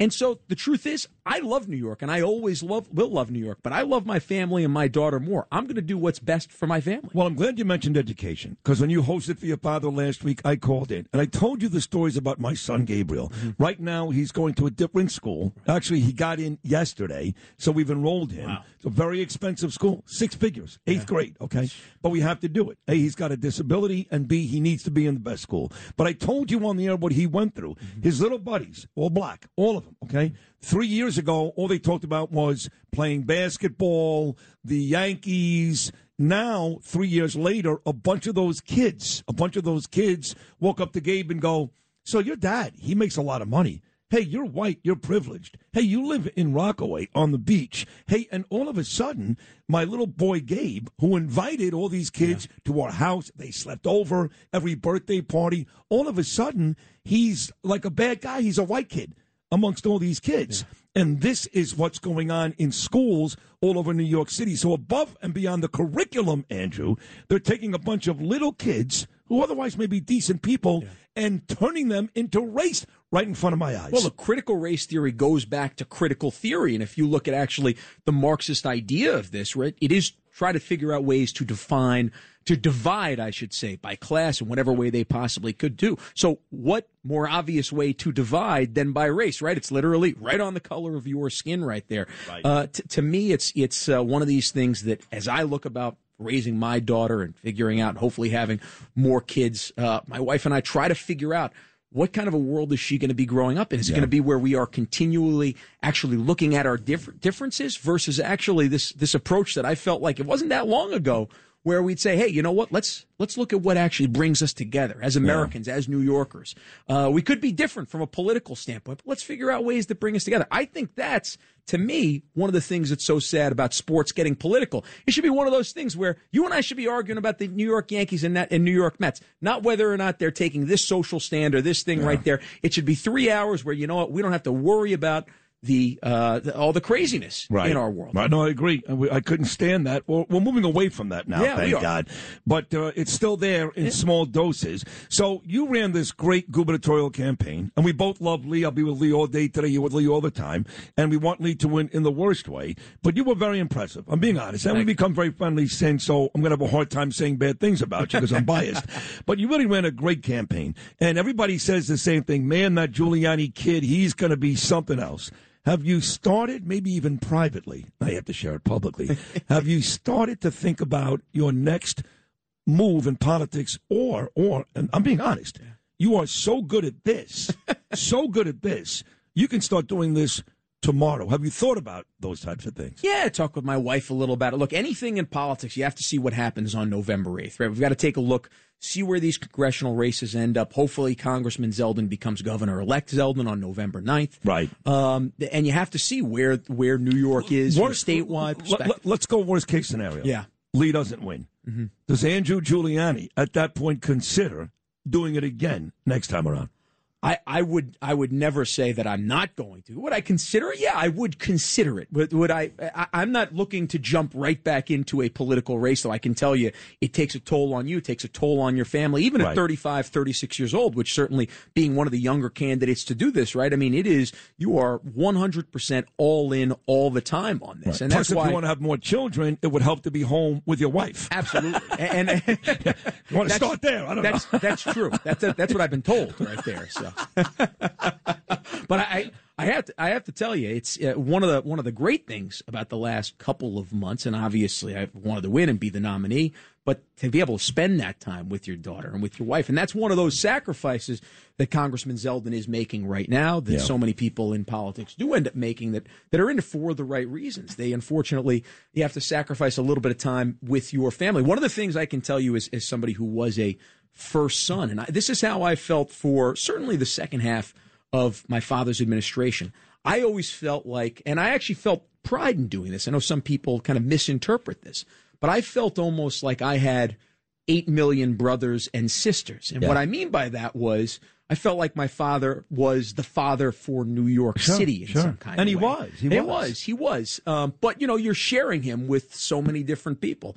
Uh, and he did an amazing job of coming to Little League games. He came to all my high school football But, but you were games. It jealous. You were jealous. So there were times you were jealous. Let's be honest. So Some cop Just that would I had to share him with Sid Rosenberg. I thought everybody else I was fine, but sharing him with Sid Rosenberg Well, was back, too you know, much. back then, I didn't really know your father all that Yeah. much. But some strange cop, you're walking uh, down the block with your father. Some strange cop comes over, demands your father's attention, and you're like, "Oh, come on, Dad! Another, come on." Let's be. You were jealous, yes.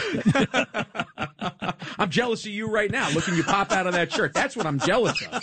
That's what I'm jealous of. You're looking good, Sid. Uh, you too. You're on a diet. You're doing. You're doing all I the right am. I'm, things. I'm doing the intermittent fasting over here, which I know you're not a big fan of. The I'm not a big fan. John. Catsimatidis does the same thing, and he's got this Dr. Mikolos, who's Yeah. a genius, knows a lot more about medicine than I do. I don't care what doctor says; it can't be good for you. You have to eat all day long, eat every three, four hours, exercise, take the right supplements, get your metabolism burning to the point where it works, even when you're not eating. Don't put yourself in a situation where you're going to be ravenous in six months because you haven't eaten basically for six months. Yeah. Well, I'm just getting to the part of Citizens United to your book right here where it talks about that. And I Yeah. can't wait to go through it.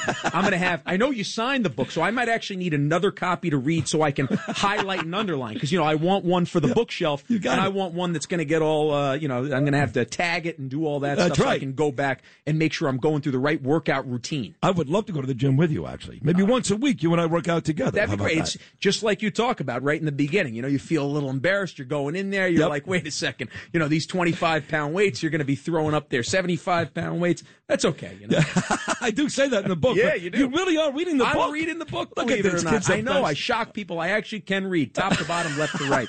It's an Thank amazing you. thing. Thank you for that. We've got uh, real Tina Forte. She got herself a big win yesterday. She's going to stop by next segment. Plus, the phones are open 1 800 848 WABC, 1 800 848 9222. This epic edition of Bernie and Sid. And God bless my partner and friend Bernard McGurk continues with Andrew Giuliani doing an amazing job this morning.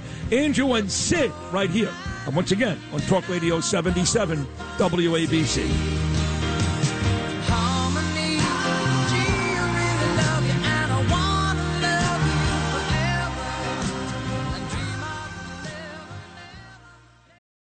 Join us today during the Jeep Celebration event. Right now, get 20% below MSRP for an average of 15178 under MSRP on the purchase of a 2023 Jeep Grand Cherokee Overland 4xE or Summit 4xE.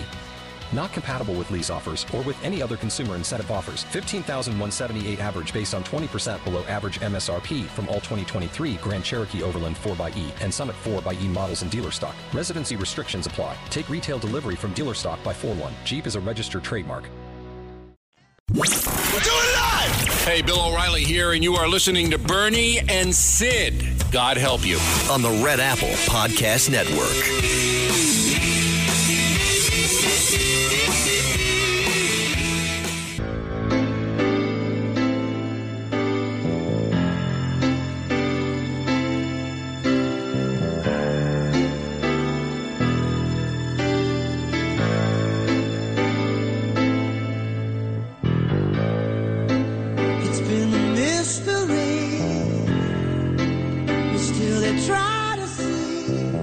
Little journey for you. Well, I've gotten a million messages. People very nice. Bernard, of course. Thank God Dr. Smith saved his life. Surgery after Bernie's appendix burst Thursday. And I uh, spoke to Carol this morning. Miss him, love him, talk about him every day. I try to mention Bernie as often as possible, which I do when he's not here. But in his stead today, Andrew Giuliani has done not good, not very good, really great. I mean, really great. And the apple did not fall far from the tree because while Andrew has been magnificent with me, his father, the greatest mayor and politician in the history of New York, a true patriot, a true American, great American, does a great job every three o'clock every day here on WABC. And he's joining us right now, the man, Rudy Giuliani. And Rudy, I got to tell you, Andrew, he's so good. He's so good. Uh, Sid, is he listening to you? Yes, he is. right now. I'm he's so trying. good. You know, is he is he is he is he uh, interrupting and waving at his friends? I only do that to you specifically, as a matter of fact, Dad. On, only to you. I try to save that stuff for, for you specifically. No, but on a serious note, I mean, I, I, I know he's been around think you. he's doing- He- he's been he's around. a natural. He's he doing is. great. He's doing He great. I mean, this is his 1st Let's day. not forget. Let's not let's not forget for one minute that his mother uh, had a very very and has a very distinguished career on radio and television. Oh, well, I mean, she was the chief anchor in in New York. She's chief anchor in Florida. So he's he gets it from both sides. I've, I've certainly been able to see. So let me ask you. I know you were watching what was going on last night. What, what was your take on it? You know, one of the things that uh, disturbs me, and I don't know if this is specifically because we had an August primary here, but ten percent was the turnout Oh, last God. night. And you know, you think about all the people that call into your show that are concerned. I know all those people came out to vote, but you wonder just how many New Yorkers. They said of the 2.3 million New Yorkers that had races, uh, only 230, 240,000 New Yorkers uh, ended up coming out to vote yesterday. So, what can we do to actually pump turnout here? I don't get it. You know, I know it's August. I know it's a terrible time to Yeah. pick to do it. Even worse than when when you had your primary, and your primary was at a bad time. Uh, but uh, with the condition of the country, wouldn't you think, Andrew said that people would uh, would would show up? Yeah. I mean, uh, everybody is complaining. You can't walk. I can't walk two blocks without five people coming up to me telling me how terrible things are, either in the city or the country. I mean, it's like on everybody's mind, and they don't show up to vote. It's the one thing they can do to fix it. And you have 10 days to vote beforehand if you can't vote on election Right. day, too, on top of that. It's Right. not a matter of, hey, look, I'm busy this day, so I have to move this, this, and this around. You got 10 days to vote. Get out and vote. Maybe this wasn't publicized enough. You, know, uh, in a way, and it is. It is. I mean, it is the worst two weeks of the summer. Right. This is the. This is the. Yeah. This is the week. These are the two weeks in which we have to do everything we can to help restaurants get people, and uh, that's where. This is when I started the uh, stop till you drop and drop the taxes so that there'd be there'd be activity in the retail stores. Uh, but still, uh, the conditions in the country are at a stage in which I never remember as many people, even back in Carter d- days, discouraged with the country. Even the Democrats are discouraged for their own reasons. Well, You think they come out to vote? You, you think they would, but I find it interesting. Uh, I've got an event coming up later on today. Andrew was going to come to, but he's busy for Lee Zeldin, a big, big, big event, and he's got a couple over the next few weeks, which I'll be at. And and Democrats complain about the crime in New York too. But every poll that we see, Rudy, and I know they're skewed towards Democrats. You can't trust all these polls, but every poll has Hochul up not a little, a lot. Why is that? We may. I mean, uh, I hate to say this, but these people in New- York may be brainwashed. I mean, they may be officially brainwashed. Yeah, yeah. Look, I, how can you confront every day? You pick up, uh, let's say, the New York Post, right? And it takes half the half the newspaper to get through the crimes. I I mean, it's one crime after another, and you know they're leaving out terrible ones. People being thrown on the subway, the old people being hit in the back, uh, stores being robbed, carjackings are going up like crazy. I feel like volunteering for uh, for carjacking. Uh, I brought carjacking down. It was my biggest success, eighty percent. Just me before Bloomberg, eighty percent.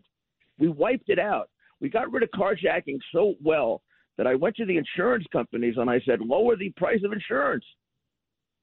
Uh, the, I mean, the rea- the reality is, it's the easiest crime to stop.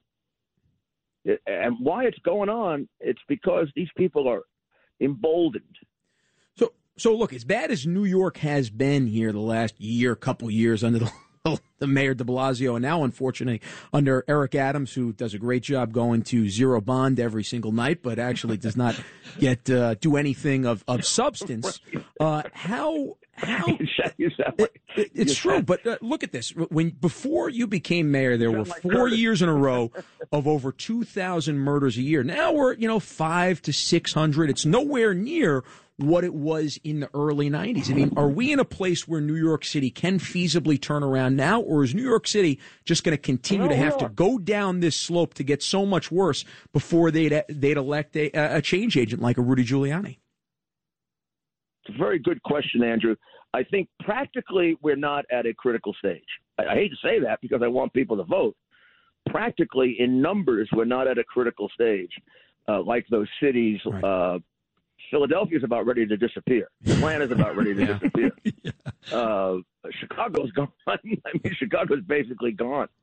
Uh, and plus, we've only had our our um, we've only had our Soros DA for less than a year. They've had Soros DA like Philadelphia for seven or eight years. He's ruined the place. Uh, but psychologically, in many ways, psychologically, we're in a worse place than we were then because the people the people when I ran were disgusted, but they also knew how to deal with crime. They've been dealing with it since they were bo- uh, Yeah. dealing with it since they were born, 27 years. People today, I'm not going to say they were spoiled. They were treated to America the way it should be. 20 years of roughly little crime. So to them, I think it's even a bigger shock. Yep. And number two, the criminals are bolder. There are less of them, but they're bolder. I don't remember this tremendous disrespect for cops. No, no, because They the, were the- still afraid of cops. They, Back then, they were still afraid of cops. There's no repercussions. They don't pay any penalties. The, the the bail reform makes them emboldened to do the things that they do. I got one more for you, Rudy, before we run. Your son just ran a really impressive campaign for his first. He really, sure did. Right, didn't he? Major campaign, second place, governor of New York. It was great. And I asked him this, and he was honest. He said, "I'll talk with my wife, and you know, we we, we our, our main thing is Grace, and, and and that she's good to go, and we're happy." But I'll ask you, how quickly would you like to see Andrew get back in the politics game or not? I was always of two minds as his father, Sid. As his father, my advice to him is don't get involved in politics. As a patriot, my advice to him is get involved in politics because, and I know this comes from his father, you're unique. There aren't many like you. Uh, We think there are, but there aren't. And there are fewer uh, nowadays that have the courage of their convictions. Meaning, Andrew means what he says, and he will do it. And he's a determined guy. You know that just knowing him now that you've gotten to know him. Yes. And he's a decent human being. He's got good morals. He's got good judgment. And this is exactly what the United States of America needs. So when I look at him as a son, I, I, I say, like, if he, if he wanted to be a cop, it would be the same advice. Yeah. no, please. All your uncles were cops. One was one of the biggest heroes in the history of the department. Uh, but, but don't do it. But we need you. Well- so it's a, it's a hard one. Well, that It's a means the really world's hard coming to dad. I, I know there's a hard out that Sid's trying to get to, but before you do that, I just have one quick question. Did uh, who won the baseball game last night? You- I just what want to know. doing? I forgot. He, he said this a couple the times, but Sid's a big Met fan. night. you? How did- You think you think even though I'm boycotting, I don't know what's going on? Judge won it, and and and we, and we beat and we beat uh, we won the we, we beat the Mets. A, a, a mini But we sweep only, break. We're only two and two with them. We're going to need a World Series to really beat yeah. them this year. That Well, yeah. sounds good. He brought that up because he knows I'm a diehard Met fan, Rudy. So as close as me and your son have well, We're become. going to have a heck of a lot of fun. We'll have a heck of a lot of fun uh, if it's a if it's a if it's a World Series. Do you know George Steinbrenner hated that? yes. He was Yes. so afraid the Yep. Yankees would lose, and for a hundred years they'd never play again, Right. and the Mets would have that over them. Well, he got the better back in 2000. Hey, Rudy, we love you, man. Thank you so much. Oh, I love your show. You know that, and give my and give my best to Bernie. I love him too. I will. Thank you. There he is, the great Rudy Giuliani. That was very nice. I, I saw you start to emotional. You got choked up when your dad says that, and, and. I've read about that in the book, how close you are with your father, Sid. When your father says that about you, it's you know, look, we're all trying to either impress our parents or our kids. No, listen. The thing I miss most is after every show that I did for 20 years, Andrew, we didn't miss a day. Wow. My father would text me and go, "Son, that was a great show." Yeah. And I haven't gotten that text in two years. Traffic and sports are coming up next, but right now it's time for the 77 WABC clip of the day. Ah, damn it, you got me all emotional. You and Rudy. Listen to 77 WABC Sports Top 5 on the Red Apple Podcast Network. Download and subscribe wherever you get your podcasts. Here my guys Mike Dodino and Macedonia Phil Dixon talk about Ranger and Knick owner James Dolan.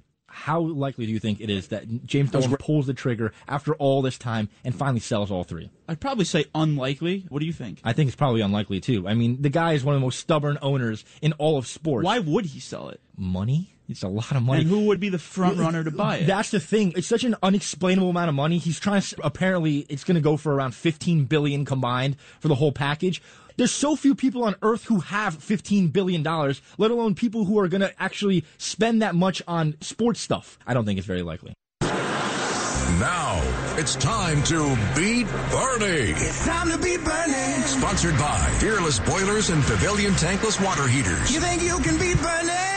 Good luck. It's time to beat Bernie. Yes, again, not time to beat Bernie, but beat Sid due to Bernie's absence. The Peerless Boilers Beat Bernie contest, sponsored by Peerless Boilers and Pavilion Tankless Water Heaters. Go to peerlessboilers.com, paviliontankless.com for a dealer near you.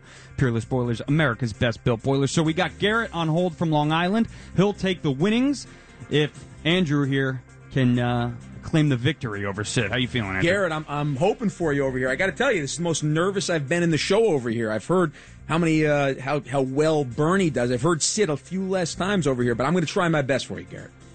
All right, absolutely. Garrett, uh, well, we'll have Garrett on hold here, uh, standing by for hopefully his winnings, and we'll hop right in because we got to blow through this thing. Here we go. We got Tor- Tina Forte coming up in just a few minutes. We're excited for that. All right, Andrew. Number one, what Hall of Fame third baseman claims to have drinking 107 beers on a cross country flight the day before a game? Who is Wade Boggs? You even got the who is I, I wasn't on that flight with him. I promise. yeah. Sid Yeah. might have been. Yeah, I'll take your word for it. Number two, fictional character Hannibal Lecter cynically referred to this actual place as Anthrax Island in Silence of the Lambs. To what real island off the tip of Long Island's North Fork was he referring? What real island off the tip of the North Fork? I'm going to guess Block Island, but I don't know. Wrong, you two-legged bag of anthrax. Not a bad guess. Plum Island would be the correct Plum answer. Island, One for two. On to number three. What NBA head coach holds a perfect record, 24 and 0 in playoff series within his conference? 24 and 0 within his conference. Jeez. Uh, Phil Jackson. Wrong, you two-legged bag of No. Yeah, he lost a couple years ago. Good Yeah. guess. That's a good guess. Steve Kerr, current. Steve Kerr. How about that? The dynasty lives on. Number Yeah. four. What is the New York state bird? Is it A. Ruffed grouse? Is Ruffed grouse? B. American goldfinch? C. Eastern bluebird? Or C. Or, or just C. Eastern bluebird? It's not the pigeon, so it's not D, the pigeon. I'm going to go with the Eastern Bluebird. This is something I should know. Very good, very good. and you knew it. Two for four. Let's try and go three for five here. Number five, in 2013, what quarterback broke the NFL record for most passing yards in a season with 5,477, beating the previous record by just one yard? Said it's 2015? 2013. 2013. Uh, Tom Brady. Wrong, you two-legged bag of anthrax. Should be Jesus. Peyton Manning. Oh man. Exactly. Well, Gabriel, I don't know how I did there for you. I, I, I hope uh, I hope Sid maybe is not as strong today. Let's see. Well, I can tell you one thing: he's not going to get the state bird. he did well. Two for, Uh, you know, for, for your first showing, it's not bad. Not not bad if I'm hitting a 95 mile per hour fastball, but you Yeah. might be able to get this one here, Sid. You need you need three to uh, to claim the victory. He got two right? Yeah, two, two right. right. Two. I know. I know. Yeah. I know. You're right, though. It's and like I started off one for one hot right there, Uh, and then just you know fell off? let it go. I fell off. Uh, let's It's not go. an easy game. Here we go. Number one. What Hall of Fame third baseman claims to have drinking 107 beers on a cross country flight the day before a game? Hall of Fame. Oh, White Wade Boggs. He had the chicken wings with that. Oh, and did he? had sex with a very ugly woman. Oh, okay. Yeah. I didn't know that. was- Okay. He left that part out. yeah. Number two, fictional character Hannibal Lecter cynically referred to this actual place as Anthrax Island in Silence of the Lambs. To what real island off the tip of Long Island's North Fork was he referring? This is this a real question? This is a real question. yeah. Uh, I'm going to go with um, the island of Lesbos.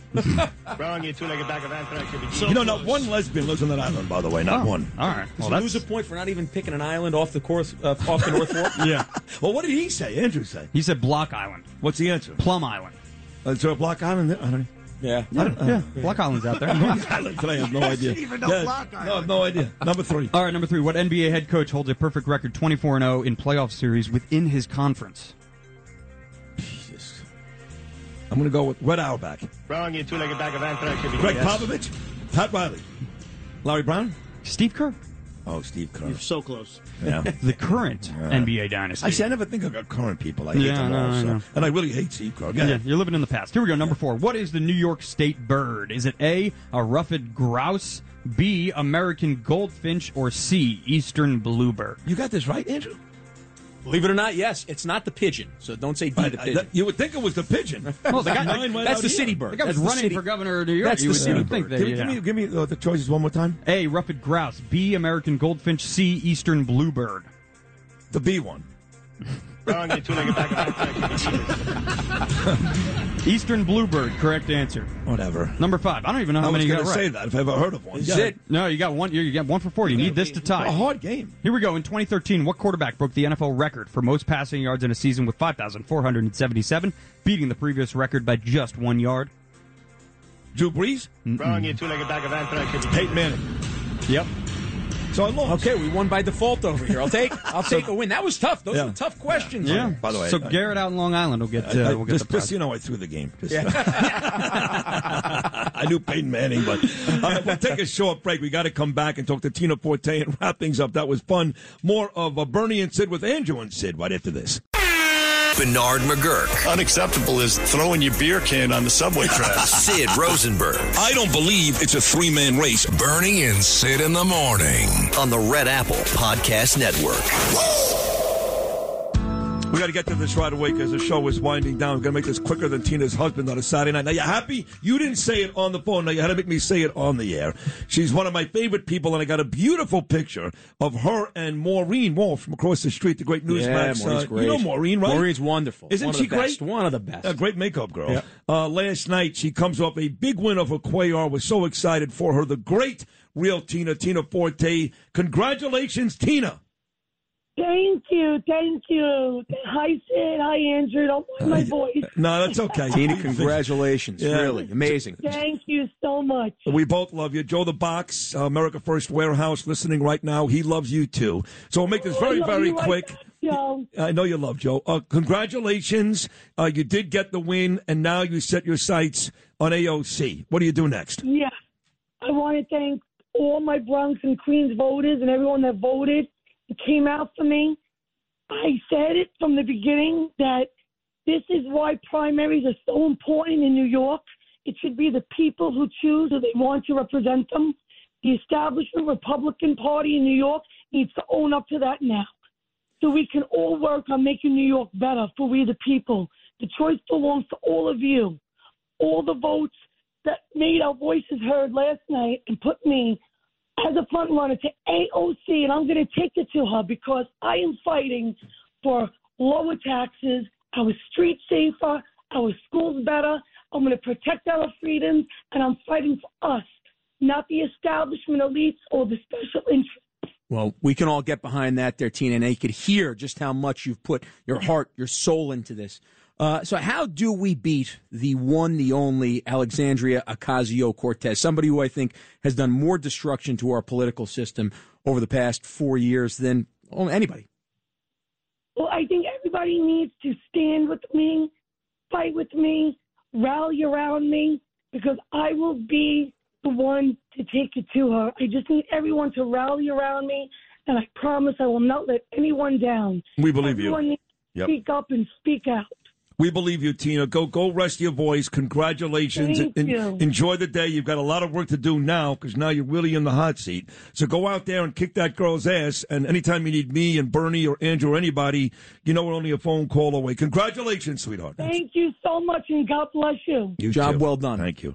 Uh, thank you, Tina, for that. I just got a text from Kimberly Guilfoyle, who sent her regards to you too, Andrew. Uh, send her my best. Yep. When you see her tonight, send her Don Jr., my best. Yes, I'll see them both. She said, uh, Hey, honey, I just saw this message and 32 text messages. I'm rushing on my way with Don to the airport. See you tonight. There and the great go. Bo Dietl. You love Bo Dietl? There he is. Hey, how about that, Bo Dietl? You never know who's going to stop by over here. Really, Yeah, look at him. Really great. Yeah. I don't know if I like that Bo Dietl is directly behind me though, right here. And I think that's why you're in that seat over here. Well, that's that's why I don't like it at all, right there. You know. Bo, you look great, by the way. He's tan. He's got a yellow tie on. Look how good you I look. I can't tell who's more tan. I got to put you guys side by I think side. he's more tan. He might be more tan. Yeah, he's a little good. more red, tan, looking good You right look there. good, Bo. Very good. That's another great American right there, Bo Dietl. I love him, and I love you. I got to tell you, you were not good. You were great today. It was fun. These four hours flew by. It really and did. I really, really enjoyed it. I, I knew I would. I knew this day was coming, and uh, for me at least, you were even better than I thought you were going to be. So Oh, well. thank you. Well, I'll tell you what. Look, I, I got to ride the coattails of a radio legend. That really is true. I mean, look, I've been a fan for so long. So to be you. able to sit here and do this has really been a blast. That was great. You were great. Your father, Rudy Giuliani, Peter King, Lee Zeldin, Tina Forte. Uh, we want to thank all of our uh, guys here, of course. Me and Andrew, Lou, Rufino, terrific job. Macedonia, Bill, he's blowing kisses. Justin Ellick, Deb Valentine, Frankie Diaz, Jacqueline Carl, the whole crew. Where you off to now, Andrew? Right now, I'm probably going to go change a diaper with Grace over That's here. great. Um, spend a little time with her today Good. and the wife. You know, all that time on the campaign trail. You got to Yeah. make sure you're checking in with the family. Uh, no So doubt. Hey, listen, you do an amazing get, job. Doesn't get better than that. Thank you. You were great today. I'll be back again tomorrow morning at 6 a.m. It's a Thursday. That means Bill O'Reilly will be here. And, of course, I'll have all the stories from this big Lee, Lee Zeldin event later on tonight. So, on behalf of Andrew Giuliani, I'm Sid Rosenberg. Enjoy your sunny Wednesday in New York City. From all of us to all of you till 6 a.m. tomorrow morning. Peace.